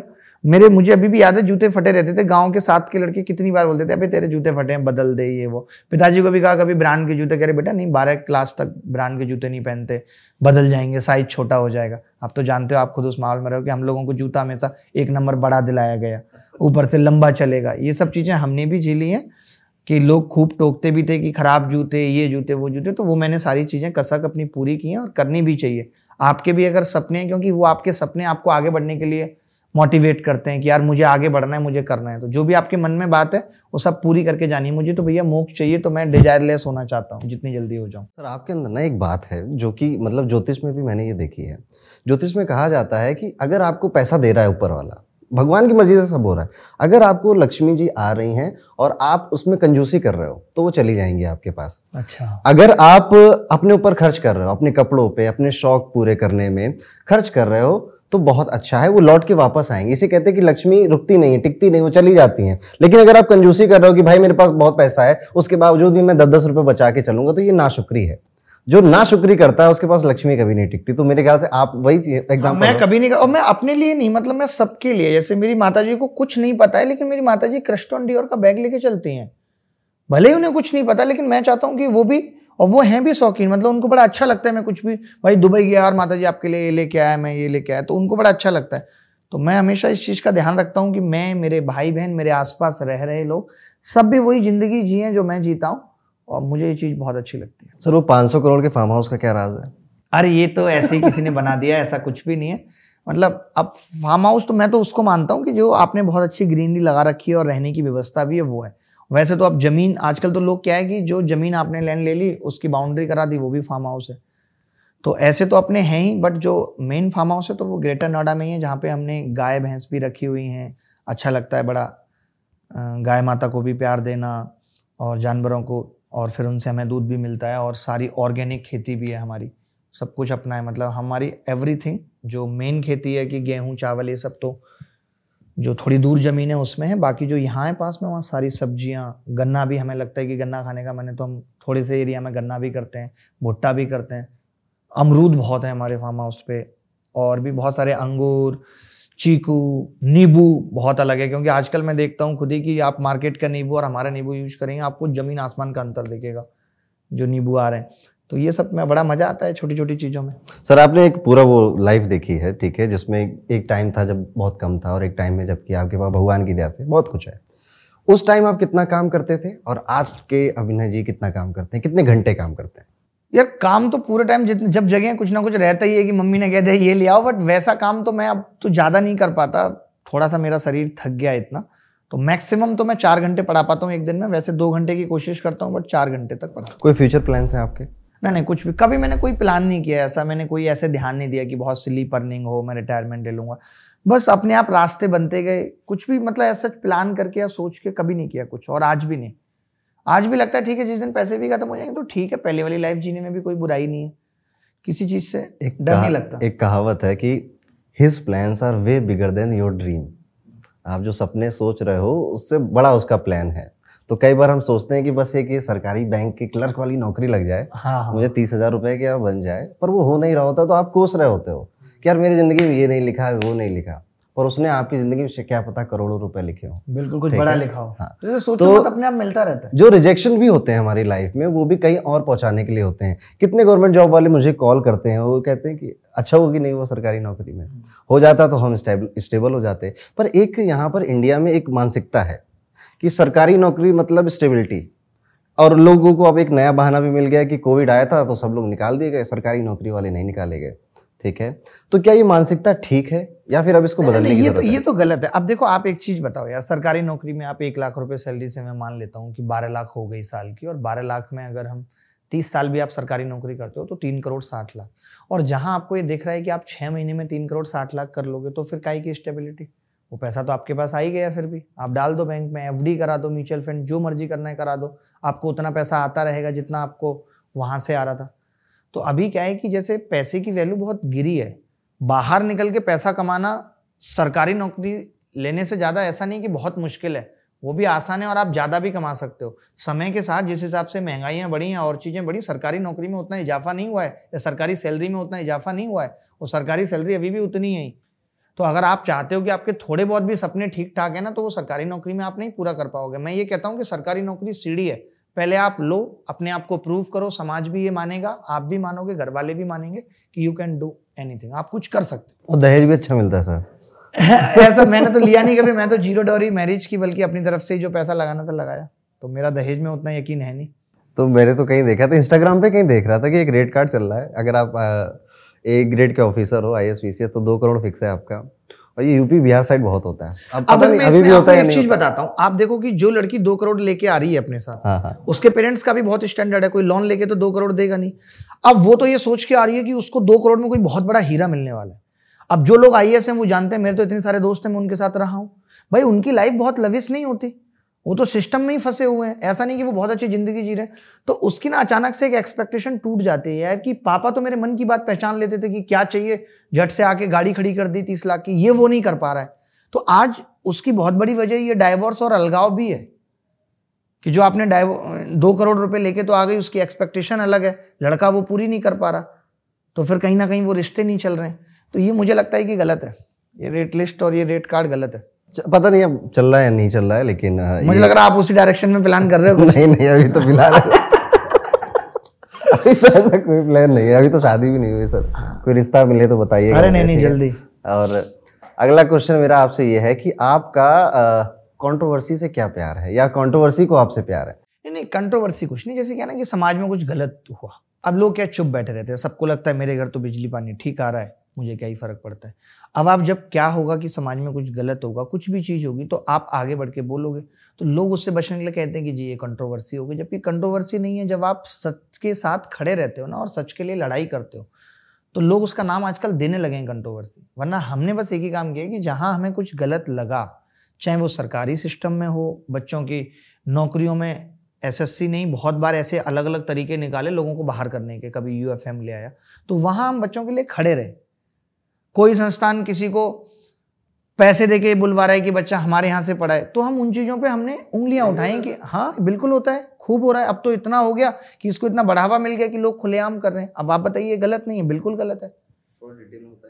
हाँ मतलब ये है कि जैसे मैं आपका सिलेक्शन हुआ मैंने आपसे सेटिंग कर ली कि यार मैं आपको पच्चीस लाख रुपए दे दूँगा पंद्रह लाख रुपए आप ये बोल दीजिए कि हमारे यहाँ से पढ़ा है जिससे क्या है कि क्रेडिबिलिटी बन जाएगी प्लेटफॉर्म की। अच्छा। सर तो ये मतलब सच में होता है कि कोचिंग ने पैसे दे दिए पंद्रह लाख रुपए हाँ मतलब पहले भी होता होगा बट इस बार क्या हो गया था कि एक स्टिंग ऑपरेशन करा दिया आपने कराया? नहीं नहीं मैंने नहीं अच्छा। एक टीचर है उन्होंने क्या किया उस टॉपर को अपने यहाँ बुलाया। तो उस टॉपर का दोस्त उसके सामने ये कह रहा है कि हमें इतने पैसे मिले हमने तो आपसे कहा था आपने ये डील की नहीं। उन्होंने वो वीडियो रिकॉर्ड कर लिया सीसीटीवी में और उसके बाद उन्होंने वो चला दिया। तो जब हमें ये वेरीफाई हो गया कि ऐसा हुआ है तो हमने भी आगे क्वेश्चन कर दिए भाई। पहले हमने नॉर्मली लोगों से क्वेश्चन पूछा कि भाई आपने ऐसा क्यों किया? उन्होंने कहा, नहीं, हमने ऐसा नहीं किया या सही से जवाब नहीं दिया, उन्होंने तो हमने आके एक वीडियो बना दिया। कि भाई ये नहीं होना चाहिए, ये तो गलत है एक तरीके से कि जहाँ हम आज ये सोचते हैं कि हमारा सिस्टम बहुत अच्छा हो हो जाए, सरकारी तंत्र बहुत अच्छा हो जाए, जहाँ पे लोग रिश्वत नहीं ले रहे या कुछ नहीं कर रहे। तो और वहाँ हम पहले से ही बढ़ावा दे रहे हैं कि एक बच्चा सेलेक्ट हुआ और उसको हमने पैसे ऑफ़र कर देते कि जब आप किसी को भी पैसे ऑफ़र करेंगे तो सामने वाला चूकेगा थोड़ी, वो तो ठीक है, ले लेगा। लेकिन आप उसे गलत राह पे तो जा रहे हैं। शिक्षक का धर्म तो ये नहीं है ना। तो अगर आप शिक्षक हैं आज ये हो गया है कि शिक्षा, जबकि हमारे देश में व्यवसाय नहीं है बट इतना ज़्यादा व्यवसायीकरण हो जाना कि गलत चीज़ों का इस्तेमाल करना फ़ायदे लेने के लिए। जैसे आप मान लेते कि मैंने ये कर दिया, अब लोगों को लगेगा, अरे, इनका तो रैंक आ रहा है, चलो इनसे ही पढ़ना है। आप फिर उस चीज़ को प्रमोट करके उससे और ज़्यादा पैसा बना रहे हैं, पंद्रह लाख का, पंद्रह करोड़ बना रहे हैं। तो ये गलत है। मैं ये कहता हूँ कि अपना हित सोचने का सबको हक है और सोचना भी चाहिए। लेकिन किसी का अहित करके नहीं किसी की भावनाओं को ठेस पहुँचा के नहीं कुछ गलत करके अपना सही सोचना गलत। तो ये जो शिक्षक बिजनेसमैन है ये उनके थॉट प्रोसेस है मुझे ऐसा लग रहा है कि यार बिज़नेस भी तो चलाना है। बिज़नेस के लिए हम प्रचार करते हैं मार्केटिंग करते हैं। तो इस तरह की भी मार्केटिंग ये मार्केटिंग गलत है। आप मार्केटिंग अच्छा पढ़ा के आज यूट्यूब इतना बड़ा ज़रिया है आप वहाँ से भी कर सकते हैं। और जो बच्चा कोई सेलेक्ट होता है जब आप उसका इंटरव्यू लेते हैं वो अपने आप ये सब चीज़ें बताते हैं कहीं और भी जाते हैं। जैसे मैं खुद कितने बच्चों का इंटरव्यू नहीं ले पाता। अब तो मैंने बंद ही कर दिया ऑलमोस्ट तो मैं खुद पढ़ता हूँ, मेरे पास पेपर की कटिंग आती है कि किसी बच्चे ने न्यूज़ मैं इंटरव्यू दिया, वहाँ मेरा ज़िक्र किया कि मुझे अभिनय शर्मा से इतना सपोर्ट मिला। तो ये चीज़ हमें वैसे ही बहुत अच्छी लगती है और बहुत खुशी देती है। बट इससे ये बहुत गलत हो गया। इससे क्या होगा कि बच्चे, अब जिसको पता है कि अभी पंद्रह लाख, पचास लाख पहुँच गए तो तभी तो लोग गलत करने पे मजबूर होते हैं। अब वो ये देखेगा कि यार, क्या रैंक वन लाने के लिए मैं कुछ और जुगाड़ कर सकता हूँ? मान लेते हैं कि मुझे एक करोड़ रुपए मिल रहा है क्या पता पचास लाख रुपए कहीं रिश्वत दे के मेरी रैंक वन आ जाए। तो वो गलत साधन ढूंढेगा। तो, तो सरकारी नौ, सरकारी नौकरियों में रिश्वत अभी भी चल रही है? जैसा लोग बताते हैं अभी मैं वेरीफाई तो उतना नहीं कर पाया हूँ बट चल तो रही है। जितना वेरीफाई कर पाया हूँ जैसे 2017 में आपने देखा था कि एक बार पेपर आउट हुआ था तो उस चीज़ में पेपर तो बहुत आउट सुने मैंने कि ये आउट हो गया वो आउट हो गया। हाँ तो उन्हीं सब चीज़ों पे हम वीडियो बनाते रहते हैं लोगों से जवाब मांगते हैं। आप खुद देखिए कि मैं सिर्फ़ एसएससी के एग्ज़ाम के लिए पढ़ाता हूँ। और हालत ये कि अगर बीएड का पेपर भी आउट हो जाए तो सबसे पहले मेरे को स्टूडेंट मैसेज करके कहते हैं कि आप ट्विटर पर कैंपेन करो, ये हुआ है। तो लोगों का वो भरोसा हम पे कायम है। तो उसी चीज़ में फिर क्या होता है कि सरकार से भी सवाल पूछने पड़ते हैं। अब मीडिया नहीं पूछ रहा है तो हमें पूछने पड़ते हैं। सबको टैग करके कहना पड़ता है कि भाई ये है। और अब ऐसा हो भी गया है कि लोग फिर हमें जवाब भी देते हैं। मैंने कई बार रेलवे को टैग करके सवाल पूछा तो रेलवे का जवाब आया कि हम ये चीज़ कर रहे हैं। आप देखिए कि मैंने मोदी सरकार के खिलाफ भी बहुत सारे वीडियोज़ बनाए कि ये गलत हो रहा है सिस्टम में ये ठीक। तो उन्होंने ऐसा नहीं कि कभी मुझे धमकाने की कोशिश की उन्होंने उस चीज़ पे काम करा और ये माना कि जहाँ हम गलत हैं हम उसे सही करेंगे। वो चीज़ें सही हुई आपको कभी? नहीं मुझे ऐसा आज तक तो कभी कुछ नहीं हुआ। एक्सपेक्टेशन तो रही कि ऐसा कुछ होगा बट हुआ नहीं तो आपने जैसे बात करी कि पैसे मिलते हैं। आप जैसा कोई स्टूडेंट हो जो पाँच पाँच एग्ज़ाम क्लियर कर दे तो वो तो अपना एक साइड बिज़नेस बना सकता है इस चीज़ हाँ वही तो मैं कह रहा हूँ अब एक बार इस बार पैसे मिल गए अब अगली बार बच्चा फिर दोबारा पेपर देगा। या फिर मान लेते हैं उसकी रैंक चार आ गई तो आपको नहीं लगता कि वो दोबारा अगले साल फिर सीट खराब करेगा कि यार एक रैंक आनी चाहिए क्योंकि एक रैंक पे ही पैसा मिलता है? तो हम गलत चीज़ों को बढ़ावा दे रहे हैं। तो उसके खिलाफ हमने आवाज़ उठाई और हमेशा उठाते रहेंगे। मतलब गलत होगा तो सबसे पहली आवाज़ हमारी उठेगी और हमारा जो अंदाज है वो थोड़ा रोस्टिंग वाला है कि हम बहुत बुरी तरीके से धोते हैं। तो वो लोग फिर कह देते हैं कि यार ये कंट्रोवर्सी हो गई। अब अगर डेमोक्रेसी देश में है तो सवाल उठाने वाले लोग होंगे। वो कंट्रोवर्सी नहीं है। वो सच का साथ देने की बात है। झूठ पे बोलने की बात है। आपकी कंट्रोवर्सी टीचर्स के साथ भी होती है। हाँ टीचर्स और नॉर्मल लोगों के साथ भी हो जाती है ऐसा नहीं। टीचर्स तो कोई इंसिडेंट बताना चाहेंगे आप? जैसे एक तो यही इंसिडेंस था जिसमें हमने आवाज़ उठाई तो लोगों को लगा कि हमारी धोती खुल गई और ये गलत है और वो जवाब नहीं दे पाए, वो फिर पर्सनल होकर हमसे बात करने लगे कि तुम तो रोज कपड़े बदलते हो तो मैं क्या ये वो लोग भटका दिया लोगों ने वो मुद्दा। उस पर जवाब आया ही नहीं सही तरीके से कि ऐसा हुआ है। ना उस टॉपर का आज तक जवाब आया, ना उन लोगों का ठीक से जवाब आया जिन्होंने पैसे दिए थे। तो टीचर्स से भी हो जाते टीचर्स से कई बार इस तरीके की, इस चीज़ पे भी हो जाती है कि मैं ये मानता हूँ कि इम्पल्सिव बाइंग मत करो, ज़बरदस्ती कोर्स मत बेचो। अगर किसी बच्चे को ठीक लगता है तो वो ले लेगा। अब जैसे आप ही हो, आपका एस्ट्रोलॉजी है और आप किसी को ये कहो कि तुम्हारी ज़िंदगी तभी सुधरेगी जब तुम मेरा कोर्स लोगे तो ये गलत होगा। आप ये कह सकते हो कि भाई, आपकी जीपीएस मैप बना के मैं दे दूँगा, जिस पे आपको चलना है और आप अपनी मंजिल तक पहुँच जाओगे। बीच बीच में बता दूँगा, यहाँ यहाँ पे जाम है। तो ठीक है इम्पल्सिव बाइंग तो कई बार जब लोग इस तरीके का गलत करते हैं तो हम बीच में आके बोल देते हैं कि ये गलत है, मजाकिया अंदाज में बोल दिया। आपको कोई ऐसा लगता है कि मतलब ये टीचर या ये इंस्टीट्यूट अच्छा काम कर रहा है? बहुत सारे लोग, मुझे ऐसा लगता है कि अभी भी अच्छा काम कर रहे हैं धीरे से बट वो आ नहीं पाते उभर के फिर। क्योंकि जो गलत तरीके से काम कर रहा है, जिसकी पीआर बहुत ज़्यादा है आज देश में पीआर का ज़माना है। जिसकी पीआर बहुत ज़्यादा है, जो सात कैमरा लेके चल रहा है, दो दो, तीन तीन, चार चार तो उसके बारे में पता लग जाता है। लेकिन जो लोग सही काम कर रहे हैं, उनके बारे में नहीं पता लग पाता। जैसे आप देख लीजिए कि इतने सारे प्रधानमंत्री रहे, उन्होंने कुछ तो अच्छे काम किए होंगे, लेकिन नहीं लोगों को पता चलते थे सोशल मीडिया नहीं था। बट आज अगर उतने अच्छे काम ना भी हो रहे हैं या उतने अच्छे हो रहे हैं उससे कहीं ज़्यादा अच्छे हम लोगों को पता जल्दी चल जाते हैं कि ये हो गया। सर फिजिक्स वाला से क्या लेना देना आपका? मेरा लेना देना? हम्म, मतलब कुछ भी ऐसा तो लेना देना नहीं है बट ये हाँ ज़रूर है कि उन्होंने अभी एक अपनी वीडियो में कहा था रिसेंटली कि मैं अपने शुरुआत के दिनों में अभिनय शर्मा मेरे लिए इंस्पिरेशन रहे। क्योंकि जब मैं जिस वक्त कर रहा था उस वक्त लोग शुरू ही कर रहे थे। मेरे बाद ही बहुत लोगों ने शुरू किया। और उसके बाद उन्होंने एक बार मुझे मेल भी किया था। और मैं माफ़ी चाहता हूँ उनसे कि मैं वो मेल उस वक्त नहीं पढ़ पाया क्योंकि हमारे लिए मेल कोई इतनी बड़ी चीज़ होती नहीं क्या था उस मेल में? यही उन्होंने लिखा था कि वो मिलना चाहते हैं और बड़ा अप्रिशिएशन उन्होंने भेजा था बड़ा प्यार उस मेल में भेजा था बहुत तारीफ़ बहुत पुरानी बात होगी दस साल ये नहीं नहीं दस साल नहीं अभी 2019 की बात अच्छा है। अच्छा तो वो मैंने देखा अभी 2022 में। मैं अचानक से ऐसे ही मैंने सर्च किया उनका नाम तो वो मेरे मेल में आ गया तो वो मेरी गलती है कि मैं उनसे नहीं मिल पाया। फिर मिले कभी आप? नहीं अभी तक तो मुलाकात नहीं हुई है। वो अभी जो मैं वीडियो बता रहा हूँ जिसमें उन्होंने ये कहा है वो भी अभी रिसेंट की वीडियो है उनकी। तो जैसे आप आजकल शेयर मार्केट में बहुत एक्टिव हैं ठीक है? अरे मैं नहीं हूँ, तो बिल्कुल भी एक्टिव नहीं हुआ। तो कितने शेयर मार्केट के कुछ बताइए। और आजकल मैं ये भी देख रहा हूँ कि सर एक ये बन गया है कि गवर्नमेंट जॉब की तो हम तैयारी कर ही रहे हैं।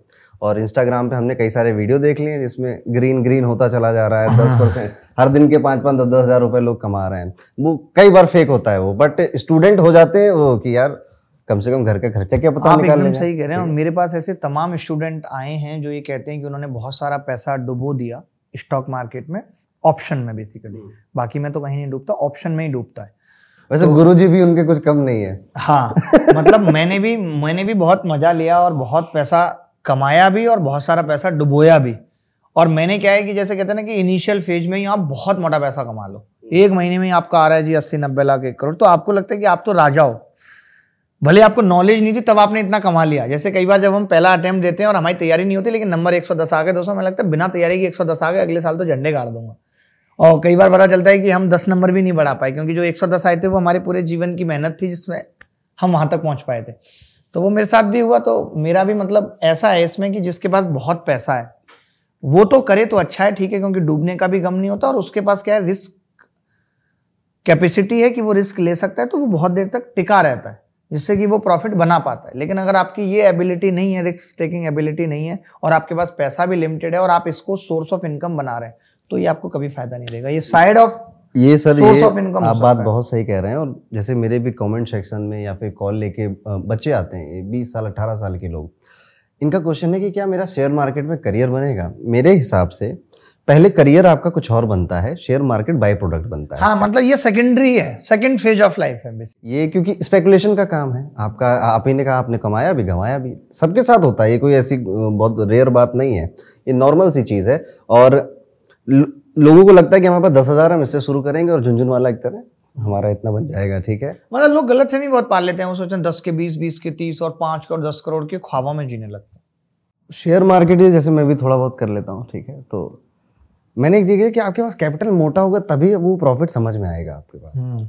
आपके दस का कितना कर लोगे? दस हज़ार का बीस हज़ार बना लोगे। वो भी बहुत मुश्किल है वो भी 20,000 तो 100% और वो भी क्या है। नहीं और वो बीस हज़ार जो आप बनाने की बात करें कि वो तुक्का है वो महीने में एक बार लगेगा या दो बार लगेगा। बाकी तो अगर दस का बीस बनाने के लिए रोके रहे तो हो सकता है दस का ज़ीरो भी हो जाए। आपको अगर एक दिन में दस परसेंट भी मिल रहा है तो ये भी बड़ी चीज़ है। एक दिन में दस परसेंट अब एफ़ में साढ़े सात परसेंट साल में मिलता है। लेकिन लोग शेयर मार्केट में आते हैं तो वो एक दिन में सौ परसेंट सोचते हैं कि दस का बीस हो जाए। तो ये गलत फहमी है वो। तो सर, जैसे मैंने आपसे पूछा ना कंट्रोवर्सीज आपके पास आ जाती हैं और आप करते भी और एक अच्छी बात भी किसी को तो आवाज़ उठानी पड़ेगी। अगर सब ये सोचेंगे कि भगत सिंह बस मेरे घर में ना हो, बगल के घर में हो तो ये देश कैसे चलेगा? आपने कंट्रोवर्सीज खूब की। आपकी कॉन्ट्रोवर्सी एक रेलवे वाली बड़ी फ़ेमस है, ठीक है, जिसमें आपने हुआ, उसमें काफ़ी टीचर्स थे आपके साथ। उनको एफआईआर हुई, आप बच गए। इसके पीछे क्या जुगाड़ नहीं, हम मतलब उस टाइम सारी चीज़ें करते थे, जैसे एसएससी की मैं इससे पहले बात कर लेता हूँ तो मैंने बहुत सरकार के खिलाफ सीधे लाइव किए। अगर आपको याद हो कि एक बार मोदी जी का वीडियो डिसलाइक हुआ था, उसमें हम थे। ट्विटर पे सत्तर मिलियन ट्वीट हुए वर्ल्ड वाइड वो हमने इंस्टेंट स्टार्ट किया एक आंदोलन। साढ़े छः बजे डिसाइड हुआ, सात बजे मैंने वीडियो बना दिया। तो उस टाइम मैं लाइव वीडियो बनाता था और पिचासी हज़ार, नब्बे हज़ार लोग लाइव रहते थे देखने के लिए। और आप सोचिए कि उस दौरान अपने शब्दों को इस तरीके से रख पाना कि ये ना लगे कि हम सामने वाले को जलील या बेइज्जत करने की कोशिश कर रहे हैं। मैंने ये कभी नहीं करा। मैंने मोदी जी से भी डायरेक्ट सवाल पूछे या किया कि भाई शिक्षा में ये सब चीज़ें क्यों हैं? भले ही वो नहीं देख रहे बट सिस्टम का मालिक तो राजा ही है। हम उसी से शिकायत करेंगे। बट मेरी शब्दों की मर्यादा रही। मैंने कभी नाम को गलत तरीके से बोलना या गाली देना, किसी भी तरीके की गाली देना, वो मैंने कभी नहीं किया। वो मेरे इथिकल वैल्यूज़ में ही नहीं है। तो शायद मुझे ये एक बहुत बड़ी वजह लगती है कि मैंने ना तो किसी हिंसा करने के लिए बच्चों को उकसाया, ना कभी खराब तरीके से बोलने के लिए उकसाया। शायद इसीलिए मैं बचा रहा, चाहे वो रेलवे आंदोलन हो या एसएससी वाला। ये मेरे लिए भी बहुत शॉकिंग था। मैं रात के ग्यारह बजे कहीं गया हुआ था, कार चला रहा था और एक न्यूज़ आती है कि इतने सारे टीचर्स के खिलाफ एफआईआर हो रही है। मैं जब वो पढ़ रहा था, तब भी मुझे था कि मेरा नाम इसमें कहाँ है। बट वो नहीं था। शायद मुझे कई बार ऐसा भी लगता है कि जहाँ एफ़ लिखी जा रही थी और जो लिख रहा था, कहीं हो सकता है कि मेरा स्टूडेंट रहा हो। ऐसा हो सकता है। या कुछ भगवान की कृपा रही कि जिसने बता दिया कि आप इसी अंदाज में करेंगे तो ठीक है, अगर कुछ भी गलत करने की कोशिश करेंगे तो सरकार आपको नहीं बख्शेगी। और रेलवे में अभी भी दिक्कत चल रही है।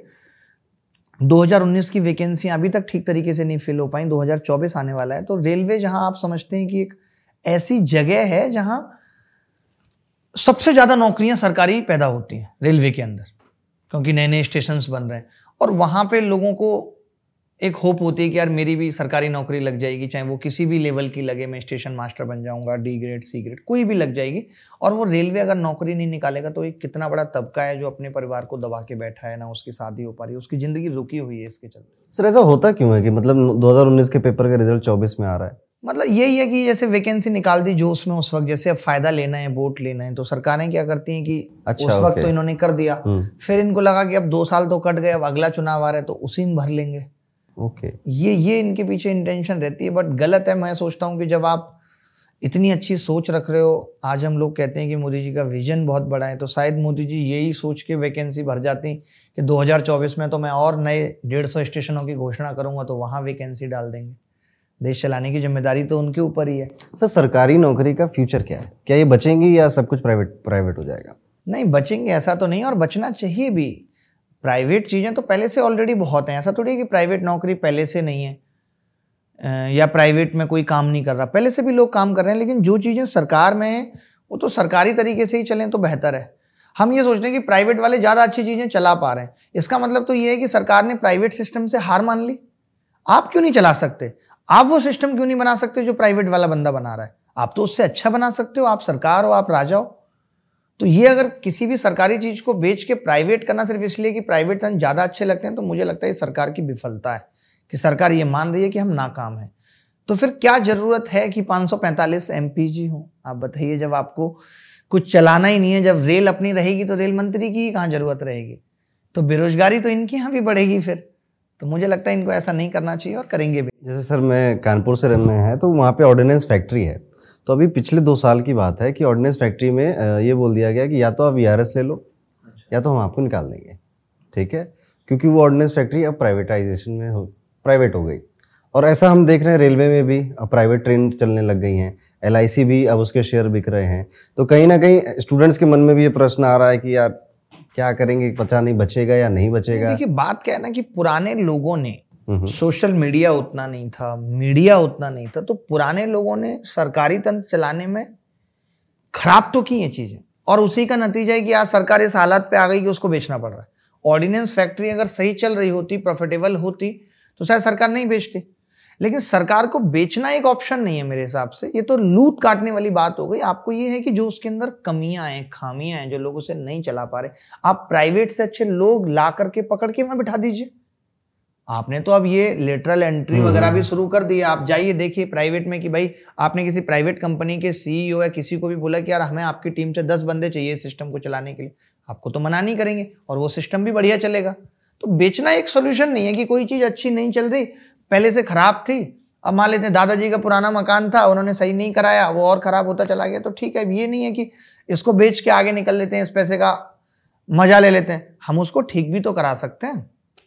हमने स्टूडेंट्स की बात करी हमने बात करी कि आपका एक रूटीन होना चाहिए हम्म। आपकी एक अच्छी नींद होनी चाहिए। बाकी अगर आप दो अटेम्प्ट आपने दिए आप पचास पच्चीस साठ मार्क्स से छूट रहे हो तो भाई छोड़ो कुछ और चीज़ के लिए बने हो कुछ और कर लो। बट अगर आप एक एक दो मार्क्स से छूट रहे हो यानी कि आपके पास पोटेंशियल तो है थोड़ा सा पुश और चाहिए और थोड़ा सा ग्रहों का आपको वो भी चाहिए सहारा तो आपका निकल जाएगा। हमने लवेरिया की भी बात करी आपने कहा कि अगर वो डिस्ट्रैक्ट कर रहा है तो गलत है। लेकिन क्या करें, हम मैं भी कितना भी समझा लूँ, आप भी समझा लें, आपके ऊपर के लोग भी समझा लें, पर ये कुछ चीज़ें होने वाली होती हैं, हो जाती गर्म खून में। एक चीज़ है जो कि क्वेश्चन आता है कि दो लोग रिलेशनशिप में अब तीन साल हो गए, चार साल हो गए, और स्टूडेंट हैं, दोनों तैयारी कर रहे हैं, दोनों का सपना है कि हम भी ऑफिसर बनेंगे, आप भी ऑफिसर बनोगे, पर अभी तक ऑफिसर नहीं बन पाए। ये भी है कि यार इसकी वजह से डिस्ट्रैक्शन हो रहा है बट इसको बुरा भी नहीं लगने देना है कि इसको हम ऐसा भी नहीं कह सकते, भाई तुम जाओ, मुझे अपना काम कर लेने दो। ये एक बड़ी कॉम्प्लेक्स सिचुएशन और ये तो मुझे लगता है स्टूडेंट में नहीं है, ये उनके आगे जो काम कर उनके अंदर भी है। सबके अंदर भी है। कई बार हम ना रिश्तों को ढोते रहते हैं। रिश्ते खराब हो चुके हैं, तीन, चार चार साल आप नहीं समझ पाए। एक साल आपको लगा कि सारी चीज़ें बदल जाएँगी, ठीक हो जाएगी ये या ठीक हो जाएगा ये। फिर हम ढोते रहते हैं और फिर एक मेंटली प्रेशर हम अपने ऊपर ले लेते हैं कि यार, अब तो मेरा चार साल का रिश्ता है, इसको कैसे छोड़ू? मैं इस चीज़ को गलत मानता हूँ। मैं ये कहता हूँ कि अगर कोई डिसीज़न आपसे गलत हो गया, किसी से भी हो सकता है। तो ज़िंदगी में यू टर्न हमेशा अवेलेबल है। ये नहीं कहूँगा कि तुरंत लौट लो, क्योंकि यू टर्न तुरंत नहीं मिलता। अगर तुरंत लौटोगे तो रॉन्ग आना पड़ेगा, पकड़े जाओगे, चलान कटेगा। लेकिन थोड़ा और गलत चलना पड़ता है। तो किसी रिश्ते को ढोना नहीं चाहिए। और आज जो रिश्ते नहीं चला पा रहे मैं उन लोगों के लिए भी सलाह देना चाहूँगा, क्योंकि हम ना एक दूसरे की स्वतंत्रता छीनना चाहते हैं। हम अब ये चाहते हैं कि हम एक दूसरे के साथ रिश्ते में आ गए तो अब मेरा पैर इसके पैर से बन जाए। आप सोचिए कि दो लोगों के पैर अगर बन जाएँगे तो कैसे तेज चल पाएँगे? चल ही नहीं पाएँगे, चलना मुश्किल हो जाएगा। तो हमें ये एक दूसरे की स्वतंत्रता को बरकरार रखना पड़ेगा। हमें अपनी इंटरफ्रेंस उतनी रखनी पड़ेगी जितनी ज़रूरी है। जब हम हावी होने लगते हैं और बहुत करीब आने की कोशिश करते हैं कि अब तो मेरे हिसाब से सब कुछ चले तो वो फिर रिश्ता ढह जाता है। उसी रिश्ते में लड़ाइयाँ हैं। फॉर एग्ज़ाम्पल ये छत है, चार पिलर्स पे टिकी हुई है। इन चारों पिलर्स में बहुत प्रेम है, इसीलिए टिकी हुई है। लेकिन ये इतना प्रेम कर लें कि एक दूसरे के पास आके खड़े हो जाएँ, चारों एक ही कोने में तो ये टिक पाएगी? नहीं। तो हर रिश्ते में, हर प्रेम में एक दूरी होना भी ज़रूरी है। वो हम नहीं रख पाते। हम बहुत हावी होने लगते हैं। और वही वजह है कि फिर हम रिश्ते में फंस जाते हैं और फिर उसको ढोते भी रहते हैं। कई बार ऐसा होता है कि यार हम नहीं समझ पाए कि हमारा पार्टनर ये हमारे हिसाब से कंपेटेबल है नहीं तो ढोना क्यों है? ठीक है, अलग हो जाते हैं। आराम से अलग हो जाते हैं। लड़का कई बार इस चीज़ को बड़ा ईगो पे ले लेता है। लड़की अलग होनी भी चाहती है तो लड़का कहता है, कैसे तुम अलग हो जाओगे? लड़का तो इस हद तक गुजर जाता है कि हम तो तुम्हारा डाइवोर्स करा देंगे, उसको बता देंगे, ये कर देंगे, वो कर देंगे। तो मैं लड़कों को भी ये सलाह देना चाहता हूँ कि ठीक है, जहाँ तक साथ था, जहाँ तक साथ थे, बहुत अच्छा था। अब अगर साथ नहीं चल सकते तो ठीक है अलग अलग रास्तों पे चलें बट रिश्ते को उस मोड पे आके खत्म करें कि कभी ज़िंदगी में अगर मुकाबला हो तो मुस्कुराते हुए हो। ये नहीं कि यार इसने मेरी ज़िंदगी को नर्क बना दिया था। तो अभिनव जी, आप एक स्टूडेंट भी रहे, जिसने गवर्नमेंट जॉब को क्रैक किया। आप एक टीचर भी बने, जिसने हज़ारों लाखों स्टूडेंट्स को पढ़ाया भी। आपको अंदर की बातें भी पता हैं, आपको बाहर की बातें पता हैं, एक स्टूडेंट की लाइफ खुद भी आपने देखी है और आप अभी भी देखते चले आ रहे हो।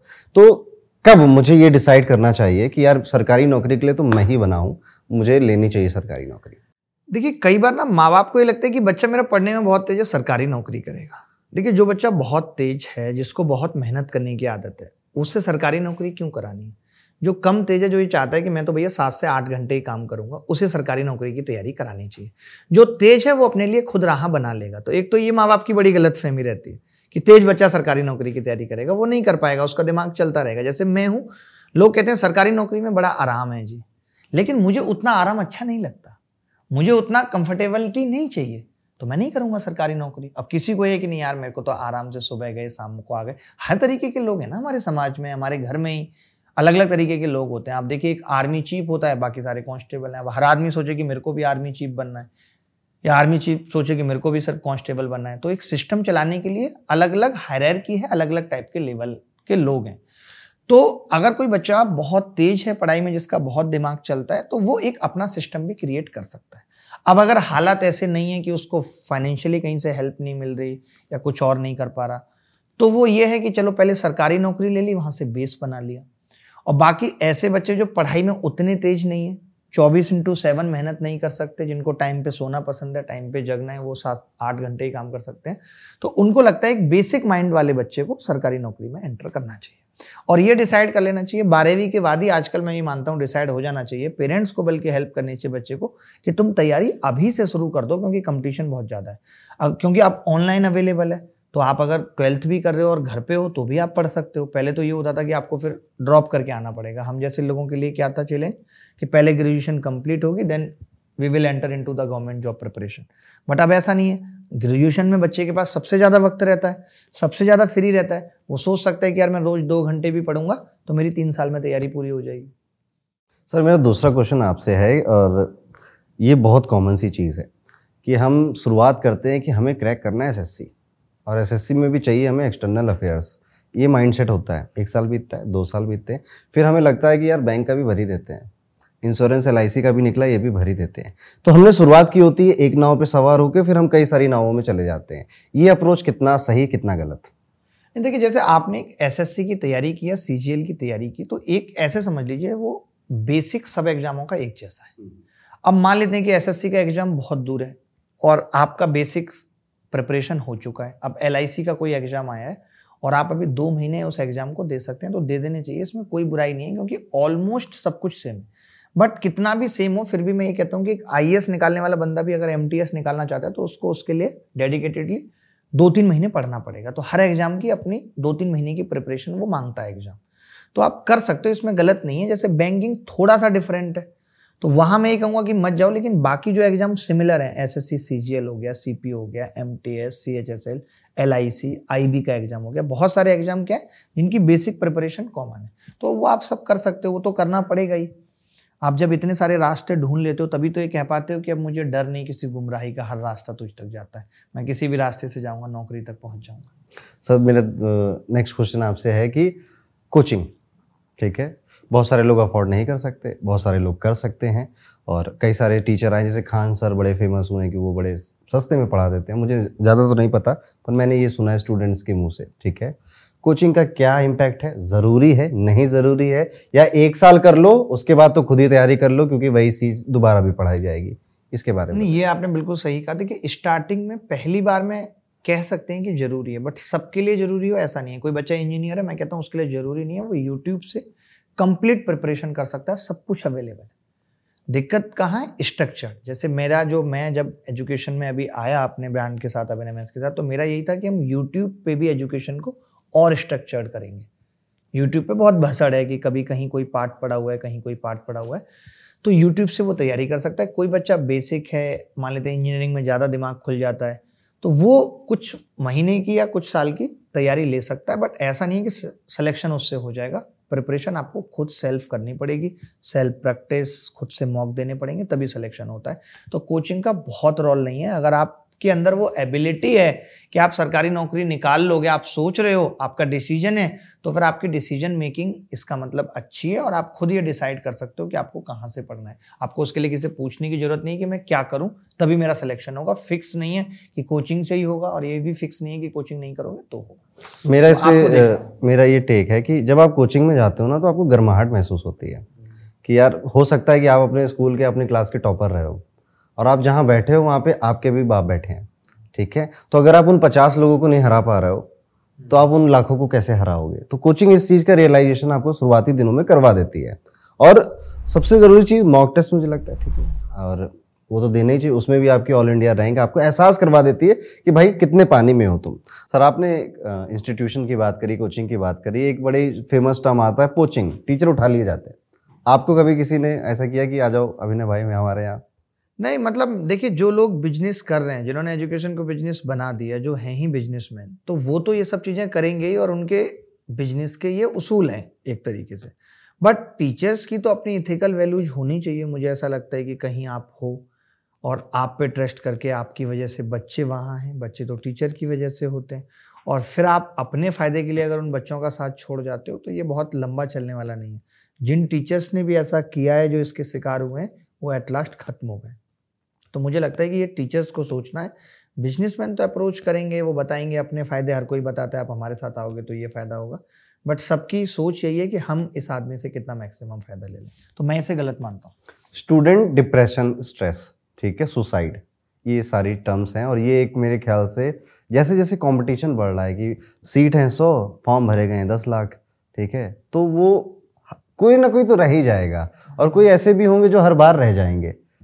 इसमें आप कैसे, क्या करना चाहिए स्टूडेंट को? क्या? आपने बिल्कुल देखिए, ऐसा तो कहीं भी नहीं है कि हंड्रेड परसेंट बच्चे, ये अकेडमिक तो है नहीं कि साठ बच्चे टेंथ क्लास में पढ़ रहे हैं और साठ के साठ पास हो जाएँगे, ऐसा तो है नहीं ये तो कंपटीशन अगर है, आप बिजनेसमैन देख लीजिए, कितने सारे लोग स्टार्टअप के लिए ट्राई करते हैं और कितने परसेंट सफल हो पाते हैं। आपने ट्रेडिंग की बात की स्टॉक मार्केट में दस परसेंट लोग सफल हो पाते हैं। तो सफलता की रेट तो कम ही रहने वाली है।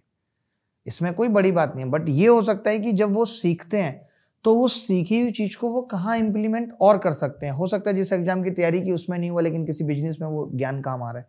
तो सीखना गलत नहीं है। और जहाँ तक बात स्ट्रेस और डिप्रेशन की है तो ये इस बात से नहीं है कि आपके पास नौकरी नहीं है। क्योंकि जिन लोगों के पास नौकरी है, उनको भी बहुत स्ट्रेस है। इसका मतलब स्ट्रेस नौकरी के बाद भी रहने वाला है। स्ट्रेस की वजह नौकरी नहीं हो सकती। आपके पास पैसा नहीं है, इस वजह से स्ट्रेस है? नहीं, पैसा भी स्ट्रेस की वजह नहीं हो सकती। एंजाइटी हमें तब होती है जब हम बहुत ज़्यादा फ्यूचरिस्टिक हो जाते हैं। यार कल क्या होगा? कल को मेरा सिलेक्शन नहीं हुआ तो क्या होगा?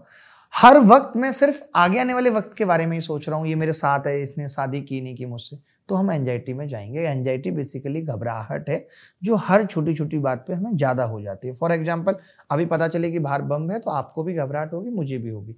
यानी हमें एक बड़ी बात से हो रही है, ये स्वाभाविक है। लेकिन हर छोटी बात पे होना कि आपने मोबाइल का चार्जर लगाया, एक घंटे बाद पता चला बटन नहीं दबाया, इस पर हो जाना तो आप समझिए कि आपको सच में एंजाइटी है। और डिप्रेशन है, पास्ट में ही पूरे टाइम पड़े रहना, एक लड़की आपके जीवन में थी, आपको छोड़ के चली गई, या आपके पिताजी गुजर गए कुछ ऐसा दुख आपके जीवन में आ गया जिसकी रिकवरी नहीं हो सकती। That can not be recoverable जिसकी क्षतिपूर्ति नहीं की जा सकती तो आदमी डिप्रेशन में जाता है। भगवान श्री कृष्ण ने भी गीता में कहा है कि अगर ज़िंदगी को सही तरीके से जीना है, शांति चाहिए तो वर्तमान में जीना सीख लो। अब वर्तमान में जीना उन्होंने कह दिया, वो आए कैसे? वो आ नहीं पाता। वो तब आ पाता है जब हम जो भी काम कर रहे हैं, वो एक तो अपनी मर्ज़ी से कर रहे हैं और हमें उस काम से प्रेम है। जहाँ हमारे जीवन में प्रेम आ जाता है, बहुत। हम, हमारा कोई दोस्त है तो हम उसको भी उस नज़र से देख रहे हैं कि हम ऐसा नहीं कि इससे कुछ फ़ायदा लेना चाह रहे हैं सेल्फिश हो गया हमें उससे भी बड़ा प्रेम है। मैं किसी रिक्शे वाले के साथ बैठ के जा रहा हूँ, मैं उससे भी बड़े अच्छे से बात कर रहा हूँ, आपका जीवन कैसा चल रहा है। जहाँ आपकी सोच प्रेम में हो जाती है ना, तब आप वर्तमान में जीना सीख जाते हैं। जैसे मैं अभी आपके साथ हूँ तो आपसे बड़ा प्रेम मिलता है और मैं भी आपको प्रेम देता हूँ। तो हमें वक्त का पता नहीं चला। ये हुआ प्रेजेंट में जीना। आपको नहीं पता अभी आप सामने क्या करेंगे, मुझे नहीं पता सामने क्या करूँगा, मैंने एक बार भी नहीं सोचा। या मैं क्या करके आया था, मैंने नहीं सोचा, मैं आपके साथ इतने टाइम हूँ तो उस वक्त को जी रहा हूँ। तो जब हम उस वक्त में जीने लगते हैं, प्रेजेंट में जीने लगते हैं तो एंजाइटी डिप्रेशन जैसी चीज़ कोई नहीं होती। बट अब ये संभव और कैसे हो, इसके लिए कोई फ़िज़िकल फिनोमेना है क्या? हाँ है योगा मेडिटेशन मैंने खुद अपनी लाइफ में ये फील किया है कि जब मुझे एंजाइटी खुद रही है, एक डेढ़ साल में एंजाइटी में रहा हूँ, कोई दवाई गोली काम नहीं करती। दवाई गोली सिर्फ़ उनको लेनी चाहिए जिनका योगा करने का भी मन नहीं कर रहा है जिन्होंने इस लेवल को बहुत बढ़ा लिया जैसे इनिशियल फ़ेज़ आता है, फिर ये बढ़ती जाती है, बढ़ती जाती है। अगर आप उस फ़ेज़ में हैं तो दवाई लेना भी बुरा नहीं है। बहुत सारे लोगों को साइकेटिस्ट के पास जाने में डर लगता है बट ऐसा नहीं होना चाहिए। अगर आप बताइए, मेरे पेट में दर्द होता है, मैं पेट की दवा लेता हूँ, हाथ में होता है, हाथ की दवा लेता हूँ, दांत में होता है, दांत की लेता हूँ, अगर दिमाग ठीक नहीं तो दिमाग की लूँगा। इसमें गलत क्या है? इतनी भाग दौड़ भरी ज़िंदगी में क्या हुआ है ना कि हम ठीक से सांस लेना भी भूल गए ऐसे लिया बस ठीक है, हमें ध्यान ही नहीं है हमारी इस चीज़ पे, जबकि ये कहा जाता है, योगा मेडिटेशन प्राणायाम में सिखाया जाता है कि आपको दिन में सौ, डेढ़ सौ गहरी साँसें लेनी है। प्रॉपर सांस जानी तो चाहिए अंदर, क्योंकि दिमाग में अगर ऑक्सीजन नहीं पहुंचेगी, देखिए सारा गेम ना दिमाग का है, हम कहते हैं कि अगर दुख सबके पास है, परेशानियाँ सबके पास है, लेकिन वो दिमाग में नहीं आ रही, जैसे अभी आप और हम यहाँ बैठे हैं मेरे पास भी बहुत सारी टेंशन होगी, लेकिन अभी दिमाग में नहीं है तो खुश है, बढ़िया मुस्कुरा रहे तो वो हमेशा रहने वाली है, बस दिमाग में नहीं रहनी चाहिए वो। जो लोग डिप्रेशन एंजाइटी का शिकार होते हैं, उनके दिमाग में क्या होता है कि वो नेगेटिव ही देखते रहते हैं, मेरे जीवन में ही परेशानी, मेरे जीवन में ही परेशानी है, वो दिमाग उनका वहीं रहता है। वो खाना भी खा रहे होते हैं तो उसको भी इंजॉय नहीं कर पाते। मैं कहता हूँ कि जिस हाल में भी हैं, उसको इंजॉय करना सीखना है। अगर आज चाय भी पी रहे हैं तो इसके धुएँ को भी महसूस करिए। सुबह नहाते वक्त शरीर पे पानी की ठंडी ठंडी बूंदें पड़ रही हैं, इसको भी महसूस करिए। इसमें मत रहिए कि ये नहीं मिला। बहुत सारे लोग यार उससे शादी नहीं हो पाई। अरे, जिससे हुई है, उसका भी तो आनंद लीजिए। तो जो है, अगर उसमें खुश रहना है तो योगा, मेडिटेशन इसका सबसे सही तरीका है। पहले मेरा भी कोई यकीन इसमें नहीं था, पर जब से मैंने किया, जब से मैं वक्त देता हूँ, सांसों पे काम करता हूँ तो माइंड बहुत फ्रेश रहता है। और कॉन्फिडेंट फील होता है। एनजाइटी ही वो कारण बनता है कि जो स्टूडेंट कंप्लेन करते हैं कि हमने पढ़ा तो बहुत लेकिन जब एग्ज़ाम देने गए तो ऐसा लग रहा है कि कुछ याद ही नहीं आ रहा है। हाँ घबराहट हो हाँ। गई। वही एंजाइटी बेसिकली घबराहट है कि मैं सही परफॉर्म नहीं कर पा रहा। सही वक्त पे सही जवाब ना आना एंजाइटी का सबसे बड़ा सिम्टम है। किसी ने कुछ पूछा बट मेरे दिमाग में अभी वो बात आ ही नहीं रही। तो आप पेपर में भी कैसे अच्छा परफॉर्म कर पाओगे? और आज के दौर में जहाँ सब्जियों में विटामिन नहीं बचे टाइम पे जग उठ नहीं रहे, विटामिन डी नहीं मिल रहा, दिमाग को विटामिन भी तो चाहिए। जब आप देखेंगे किसी भी साइकेटिस्ट के पास जाते हैं तो सबसे पहले वो जो चेकअप करता है, वो विटामिन थायराइड का ही करता है कि कोई कमी तो नहीं है पहले इनकी डिफिशियंसी ठीक हो तब आपका दिमाग ठीक तरीके से काम करेगा। कई बार हमें जो लेजीनेस होती है ना हमें लगता है हम आलसी हैं बट आप जो बात सही कह रहे हो या तो विटामिन डी कम होता है या विटामिन बी ट्वेल्व कम बी ट्वेल्व कम होगा तो आप चीज़ें भूलने लगेंगे। आपको याद रहेगा ये ताला डाला है नहीं डाला चाबी कहाँ रख दी? तो ये विटामिन बी ट्वेल्व की डिफिशियंसी से होता है। और जितने भी वेजिटेरियन लोग हैं उनके पास कोई सोर्स भी नहीं है अच्छा मक्के के अलावा मक्के में भी सारी नहीं होती। तो ये मुझे लेता है, लगता है कि सप्लीमेंट लोगों को लेते रहने चाहिए थोड़े बहुत इसमें कोई परहेज करने वाली बात नहीं है। बहुत सारे लोग ये सोचते हैं कि यार मैं कोई भी दवाई लूँगा, इसका साइड इफ़ेक्ट अरे भैया साइड इफ़ेक्ट तो रोड पे चलने का भी है। हर चीज़ का साइड इफ़ेक्ट है। आप, हर दिन आपका बढ़ रहा है, आपका बर्थडे आ रहा है, इसका भी साइड इफ़ेक्ट है कि अब आपकी उम्र एक साल कम हो गई है। आपकी साँसें कम हो गई हैं। तो साइड इफ़ेक्ट से नहीं डरना है। सर, जैसे आपने स्टूडेंट लाइफ को बहुत क्लोजली ऑब्ज़र्व किया है तो कोई एक ऐसा रूटीन जो आपको हो गया यार ये आइडियल रूटीन है या इतने घंटे पढ़ना चाहिए। कुछ लोग स्टूडेंट हैं हम सोलह घंटे पढ़ते हैं अठारह घंटे कुछ पच्चीस पच्चीस देखिए वक्त लगा के पढ़ने से कुछ नहीं होता दिल लगा के पढ़ना पड़ेगा। हर काम कोई भी काम वक्त लगा के नहीं होगा। दिल लगा के जो करते हैं वो सफल होते हैं। तो ऐसा कुछ फिक्स नहीं है। मान लेते हैं कि आपके पास आठ महीने आपने अपने सिलेबस को डिवाइड कर लिया। मंथली रूटीन बना लिया, वीकली रूटीन बना लिया, अब डेली रूटीन है आपका कि जी, ये आपको आठ घंटे कवर करके हो सकता है। हो सकता है कि कोई ऐसा टॉपिक है जो आपका छः घंटे में ही कवर हो गया, या कोई ऐसा जो दस में हुआ है तो उस हिसाब से पढ़ लीजिए। स्ट्रिक्ट मत रहिए इतना अपने टाइम टेबल के प्रति। जहाँ फ्लेक्सिबिलिटी नहीं है तो फिर उस चीज़ को फॉलो करना बड़ा मुश्किल हो जाता है। तो फ्लेक्सिबिलिटी होना बहुत ज़रूरी है। आप इतने स्ट्रिक्ट हो हो जाएँगे कि मुझे दस ही घंटे पढ़ना है और किसी दिन आप नहीं पढ़ पाए तो आप पागल होने लगेंगे। तो औकात से बाहर टारगेट्स मत बनाइए, जितना आपको लगता है कि आप कर सकते हैं उससे थोड़ा सा ज़्यादा बना लीजिए। काफ़ी जब मैं स्कूल में था तो मेरे गुरु जी थे, उन्होंने मुझे बताया था कि यूनिफॉर्म का एक स्टूडेंट लाइफ में बहुत बड़ा रोल होता है। अगर आप लेट के पढ़ रहे हो, टेढ़े होके पढ़ रहे हो, आप ऐसे पढ़ो किताब ऐसे है, ठीक है? सो आप पढ़ नहीं रहे हो, आप मज़ाक कर रहे हो अपने साथ। अगर आप चाहते हो ना कि, मुझे एक ऑफिसर बनना है ठीक है? तो वो देखो, उस ऑफिसर की वेशभूषा कैसी होती है। या वेशभूषा भी मत देखो एटलीस्ट एक अच्छे कपड़े पहनकर एक टेबल कुर्सी के साथ बैठ के पढ़ो ठीक है? तो कि आपका सबकॉन्शियस माइंड भी ये कहता है कि if you want to become like X then start behaving like X ठीक है? सो ये बात भी स्टूडेंट लाइफ में होनी चाहिए हमने बहुत बातें हाँ, मतलब ज़रूरी है कि आप जितना रूम साफ़ स्वच्छ रखते हैं खुद साफ़ स्वच्छ रहते हैं सुबह जल्दी जग के थोड़ा सा एक दो मंत्र पढ़ लिया आपने जिसमें भी आपका यकीन है वो काम आपने कर लिया। तीस मिनट रनिंग कर ली, शाम को या सुबह दस मिनट योगा कर लिया। फिर आप देखेंगे, खुद ही जल्दी जगने के बहुत फ़ायदे हैं। आप पूरे दिन फ्रेश फील करेंगे। जो लोग ग्यारह बारह बजे जगते हैं, वो पूरे दिन सुबह से शाम तक ऐसा ही फील करने लगते हैं और फिर जगने के बाद सो जाते हैं। तो अगर आप जल्दी जगते हैं और जल्दी सो जाते हैं तो मैं समझता हूँ कि ये सबसे पहला स्टेप होता है अपने जीवन में खुश रहने का। खुश रहेंगे तो सब कुछ हासिल हो जाएगा। और खुशी चलेगी तो सब कुछ हासिल होने का भी कोई फ़ायदा नहीं सर मटेरियल बहुत है। कोचिंग का अलग मटेरियल है और एक कोचिंग में नहीं मुझे सारी कोचिंग के मटेरियल पढ़ने हैं। ऊपर से फिर ये रील्स शॉर्ट्स इनमें इतना ज्ञान है आदमी कितना ज्ञान ले। तो मैं तो ये कहता हूँ कि ज्ञान कम लो इम्प्लीमेंट कर पाओ उतना ही लो। इम्प्लीमेंट लोग कर नहीं पा रहे रामायण गीता महाभारत महिलाओं ने भी खत्म कर दी लेकिन सास बहू का झगड़ा अभी भी खत्म नहीं हो रहा तो खाली पढ़ने से बात नहीं बनेगी। अच्छी बातें तो दीवारों पे भी लिखी हैं, इसका मतलब दीवारें महान नहीं हो गई। तो जो आप सीखते हैं, उसको अपनी लाइफ में अप्लाई करना सीखना है और ज़्यादा ज्ञान लेने के पीछे मत भागिए। ज़्यादा ज्ञान आपको बेचैन करेगा अनकंफर्टेबल कर देगा। जितना भी है, उसको ही अगर आप इम्प्लीमेंट कर सकते हैं जीवन में, जानते हुए कि पढ़ने से ही सिलेक्शन होगा, मैं फिर भी और चीज़ें देख रहा हूँ। हर दिन उस शॉर्ट टर्म मोटिवेशन के पीछे भाग रहा हूँ, जो थोड़ी देर की चिंगारी है, उसके बाद भुज जाएगी। सर, मैं थोड़ा सा दोबारा इसी क्वेश्चन को रिफ्रेम करूँगा। आज के टाइम में क्या पढ़ना है इससे ज़्यादा ज़रूरी है कि क्या नहीं पढ़ना है? इसमें कैसे हम बाइफरकेट करें? यार मुझे कोचिंग के मटेरियल पे ही रहना है या फिर जो बुक्स हैं जिनको बहुत ज़्यादा लोग देखिए बिलीव तो बहुत बड़ी चीज़ है ना। जहाँ आप पढ़ रहे हैं जिस शिक्षक से भी आप पढ़ रहे हैं तो आपको उस पर भरोसा तो रखना ही पड़ेगा कि वो ठीक पढ़ा रहा है। और जब आप एक दो महीने पढ़ते हुए हो जाएँगे प्रीवियस ईयर क्वेश्चन देंगे और जब आप देखेंगे कि पेपर का लेवल वही है और ये शिक्षक भी मुझे वही पढ़ा रहा है हम्म, हम्म। तो आप अब उस उम्र पे आ चुके हैं जहाँ आप ये जज कर सकते हैं डिसाइड कर सकते हैं कि मेरा टीचर मुझे एग्ज़ाम ओरिएंटेड पढ़ा रहा है या नहीं पढ़ा रहा। अगर आपके अंदर इतनी डिसीज़न मेकिंग नहीं है तो भारत सरकार आपको क्यों जॉब दे? आप तो वहाँ जाके भी अच्छे डिसीज़न नहीं ले पाएँगे। तो ये स्टूडेंट बहुत अच्छे से डिसाइड कर सकता है बट ज़्यादा मटेरियल के पीछे ज़्यादा किताबों के पीछे नहीं भागना चाहिए। अगर इसको समअप करें तो सबसे पहले तो आपको अपनी नींद योगा मेडिटेशन एक हिस्सा बनाना है अपने लाइफ का। और ये ऐसी चीज़ है जो आप नहीं करोगे तो इसका रिज़ल्ट बहुत बड़ा हो सकता है और करोगे तो इसका रिज़ल्ट बहुत पॉजिटिव भी हो सकता है। दूसरी चीज़ है कि आपको एक गाइडेंस सोर्स चाहिए शुरुआती दिनों में वो कोचिंग हो सकती है वो यूट्यूब भी हो सकता है depend person to person depend करता है। और तीसरा बहुत इंपॉर्टेंट सबक ये है कि ये ज़िंदगी नहीं है। हम्म। ये सब कुछ नहीं है। बस ये तो किसी भी चीज़ को ज़िंदगी नहीं मान सकते कि ये सब कुछ है फिर जीना मुश्किल हो जाएगा। ये किताब का एक चैप्टर है। वो चैप्टर नहीं हुआ तो पूरी किताब अभी बाकी है। बाकी है बिल्कुल। ठीक है। मैंने भी बहुत सारे ऐसे लोग एंजॉय करते हुए ही पढ़ना है सिर्फ़ नौकरी पे ही फोकस रख लेंगे तो फिर उस दौरान या उस फ़ेज़ में बने रहना मुश्किल होता है। फॉर एग्ज़ाम्पल कि कोई लड़की मुझे पसंद आई है मैं पहले दिन ही उसको जाके कह दूँ कि यार मुझे तुमसे शादी करनी है बताओ कब करें। तो ऐसे नहीं चलेगा ना। हम्म। हम एक प्रोसेस फॉलो करते हैं। पहले उसे हेलो हाई की हमने थोड़ी बहुत उसकी मदद की, फिर धीरे धीरे फ़ोन नंबर मिला, फिर एक दिन हमने कहा, यार, आप मुझे बड़ी अच्छी लगती हैं।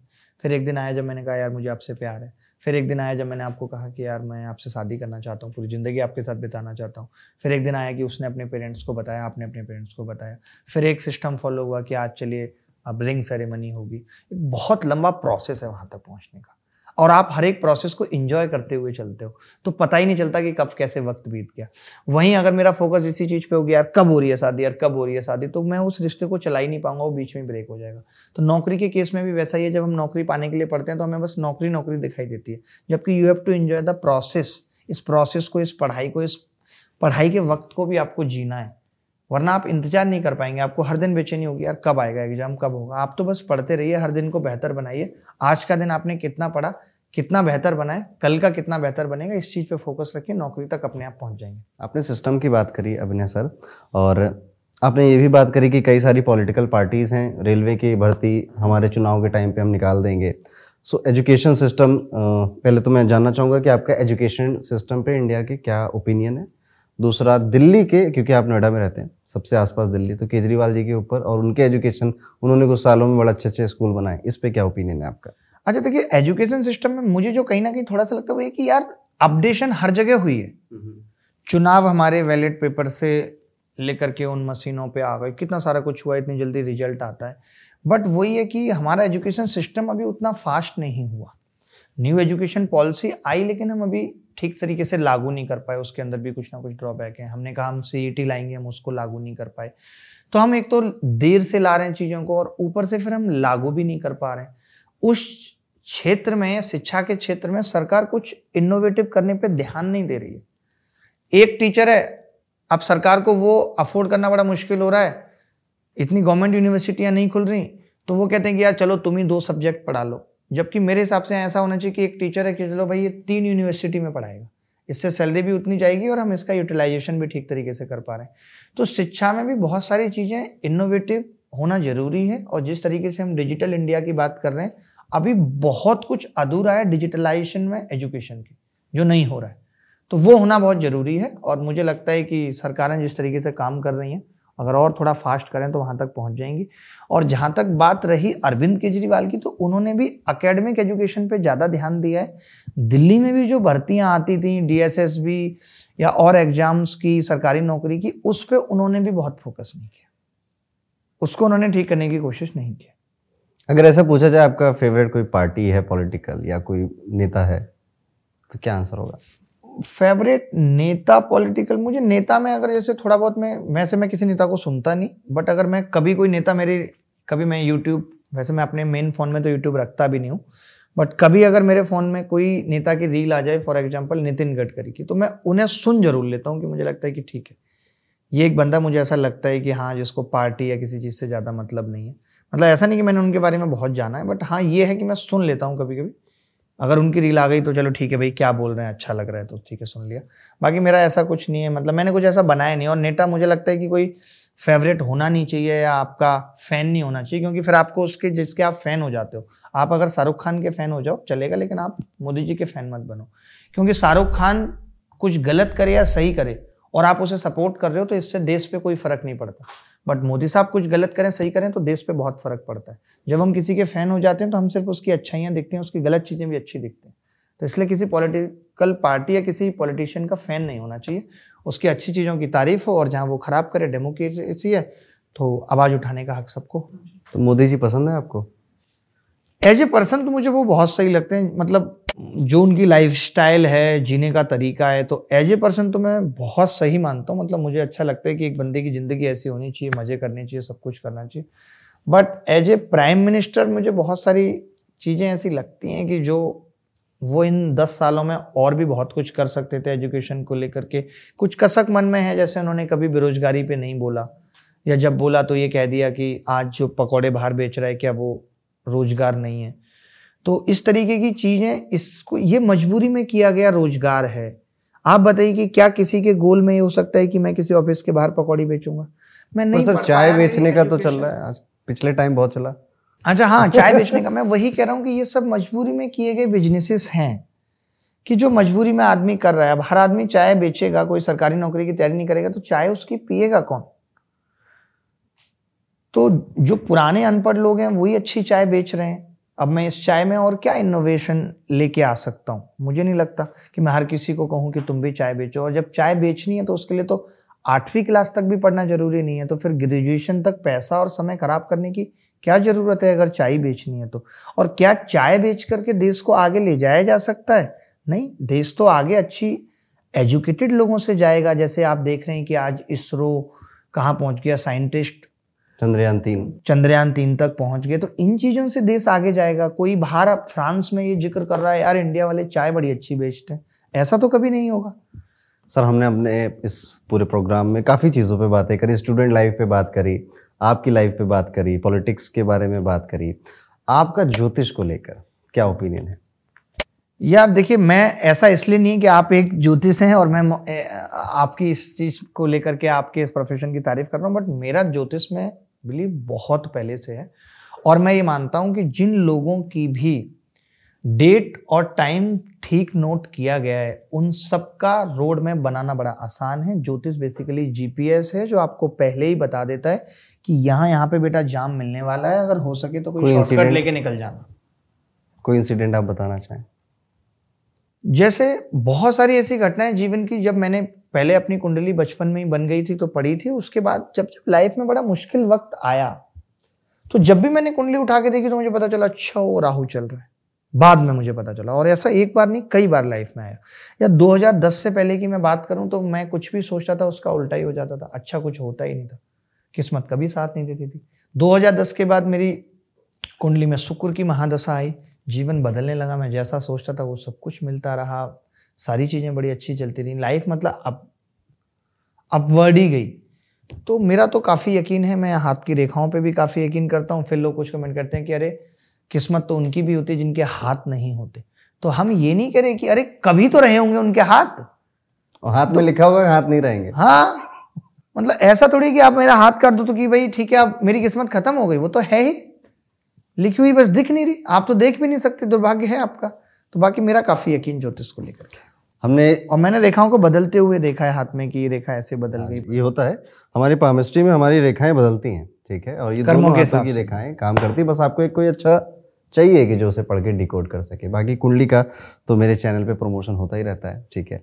अब हम अपने प्रोग्राम के एंड फ़ेज़ में आ गए हमने एक रैपिड फायर तैयार किया है आपके लिए। इसको ऐसे खेलना है कि मैं एक शब्द बोलूँगा और आपके मन में जो भी पहला थॉट आएगा ठीक है वो आपको झट से बोलना है। आप ज़्यादा टाइम नहीं ले सकते। आपके पास तीन सेकंड रहेंगे ठीक है? सो रेडी है? इंडियन पॉलिटिक्स दिन पे दिन खराब होती जा रही है। नीतू मैम। इस उम्र में भी काफ़ी इनोवेटिव हैं और अच्छा करने की लगातार कोशिश कर रही हैं। सबको होना चाहिए हार नहीं माननी चाहिए। अन अकेडमी अन अकेडमी को भी मतलब एजुकेशन के इमोशंस को समझना चाहिए।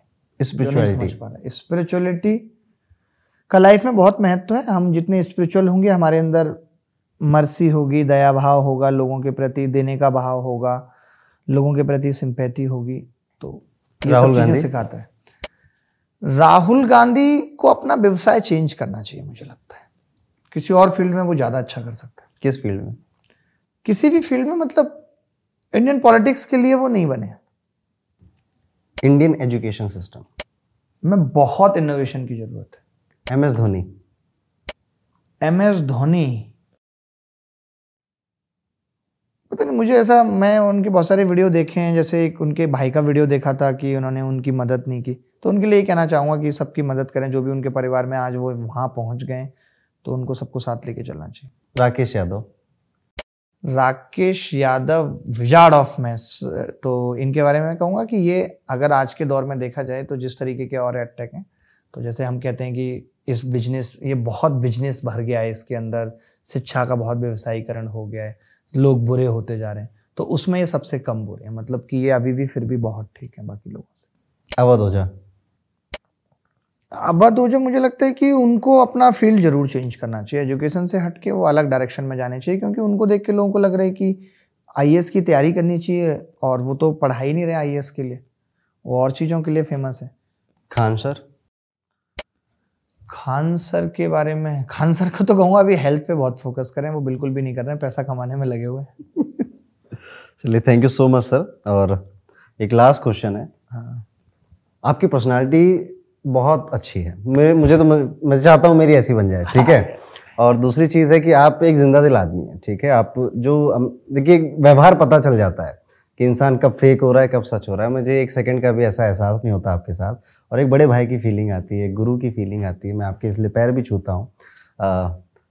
अगर आपके ऊपर कभी ऐसा होता है कि एक मूवी बनने वाली है ठीक है?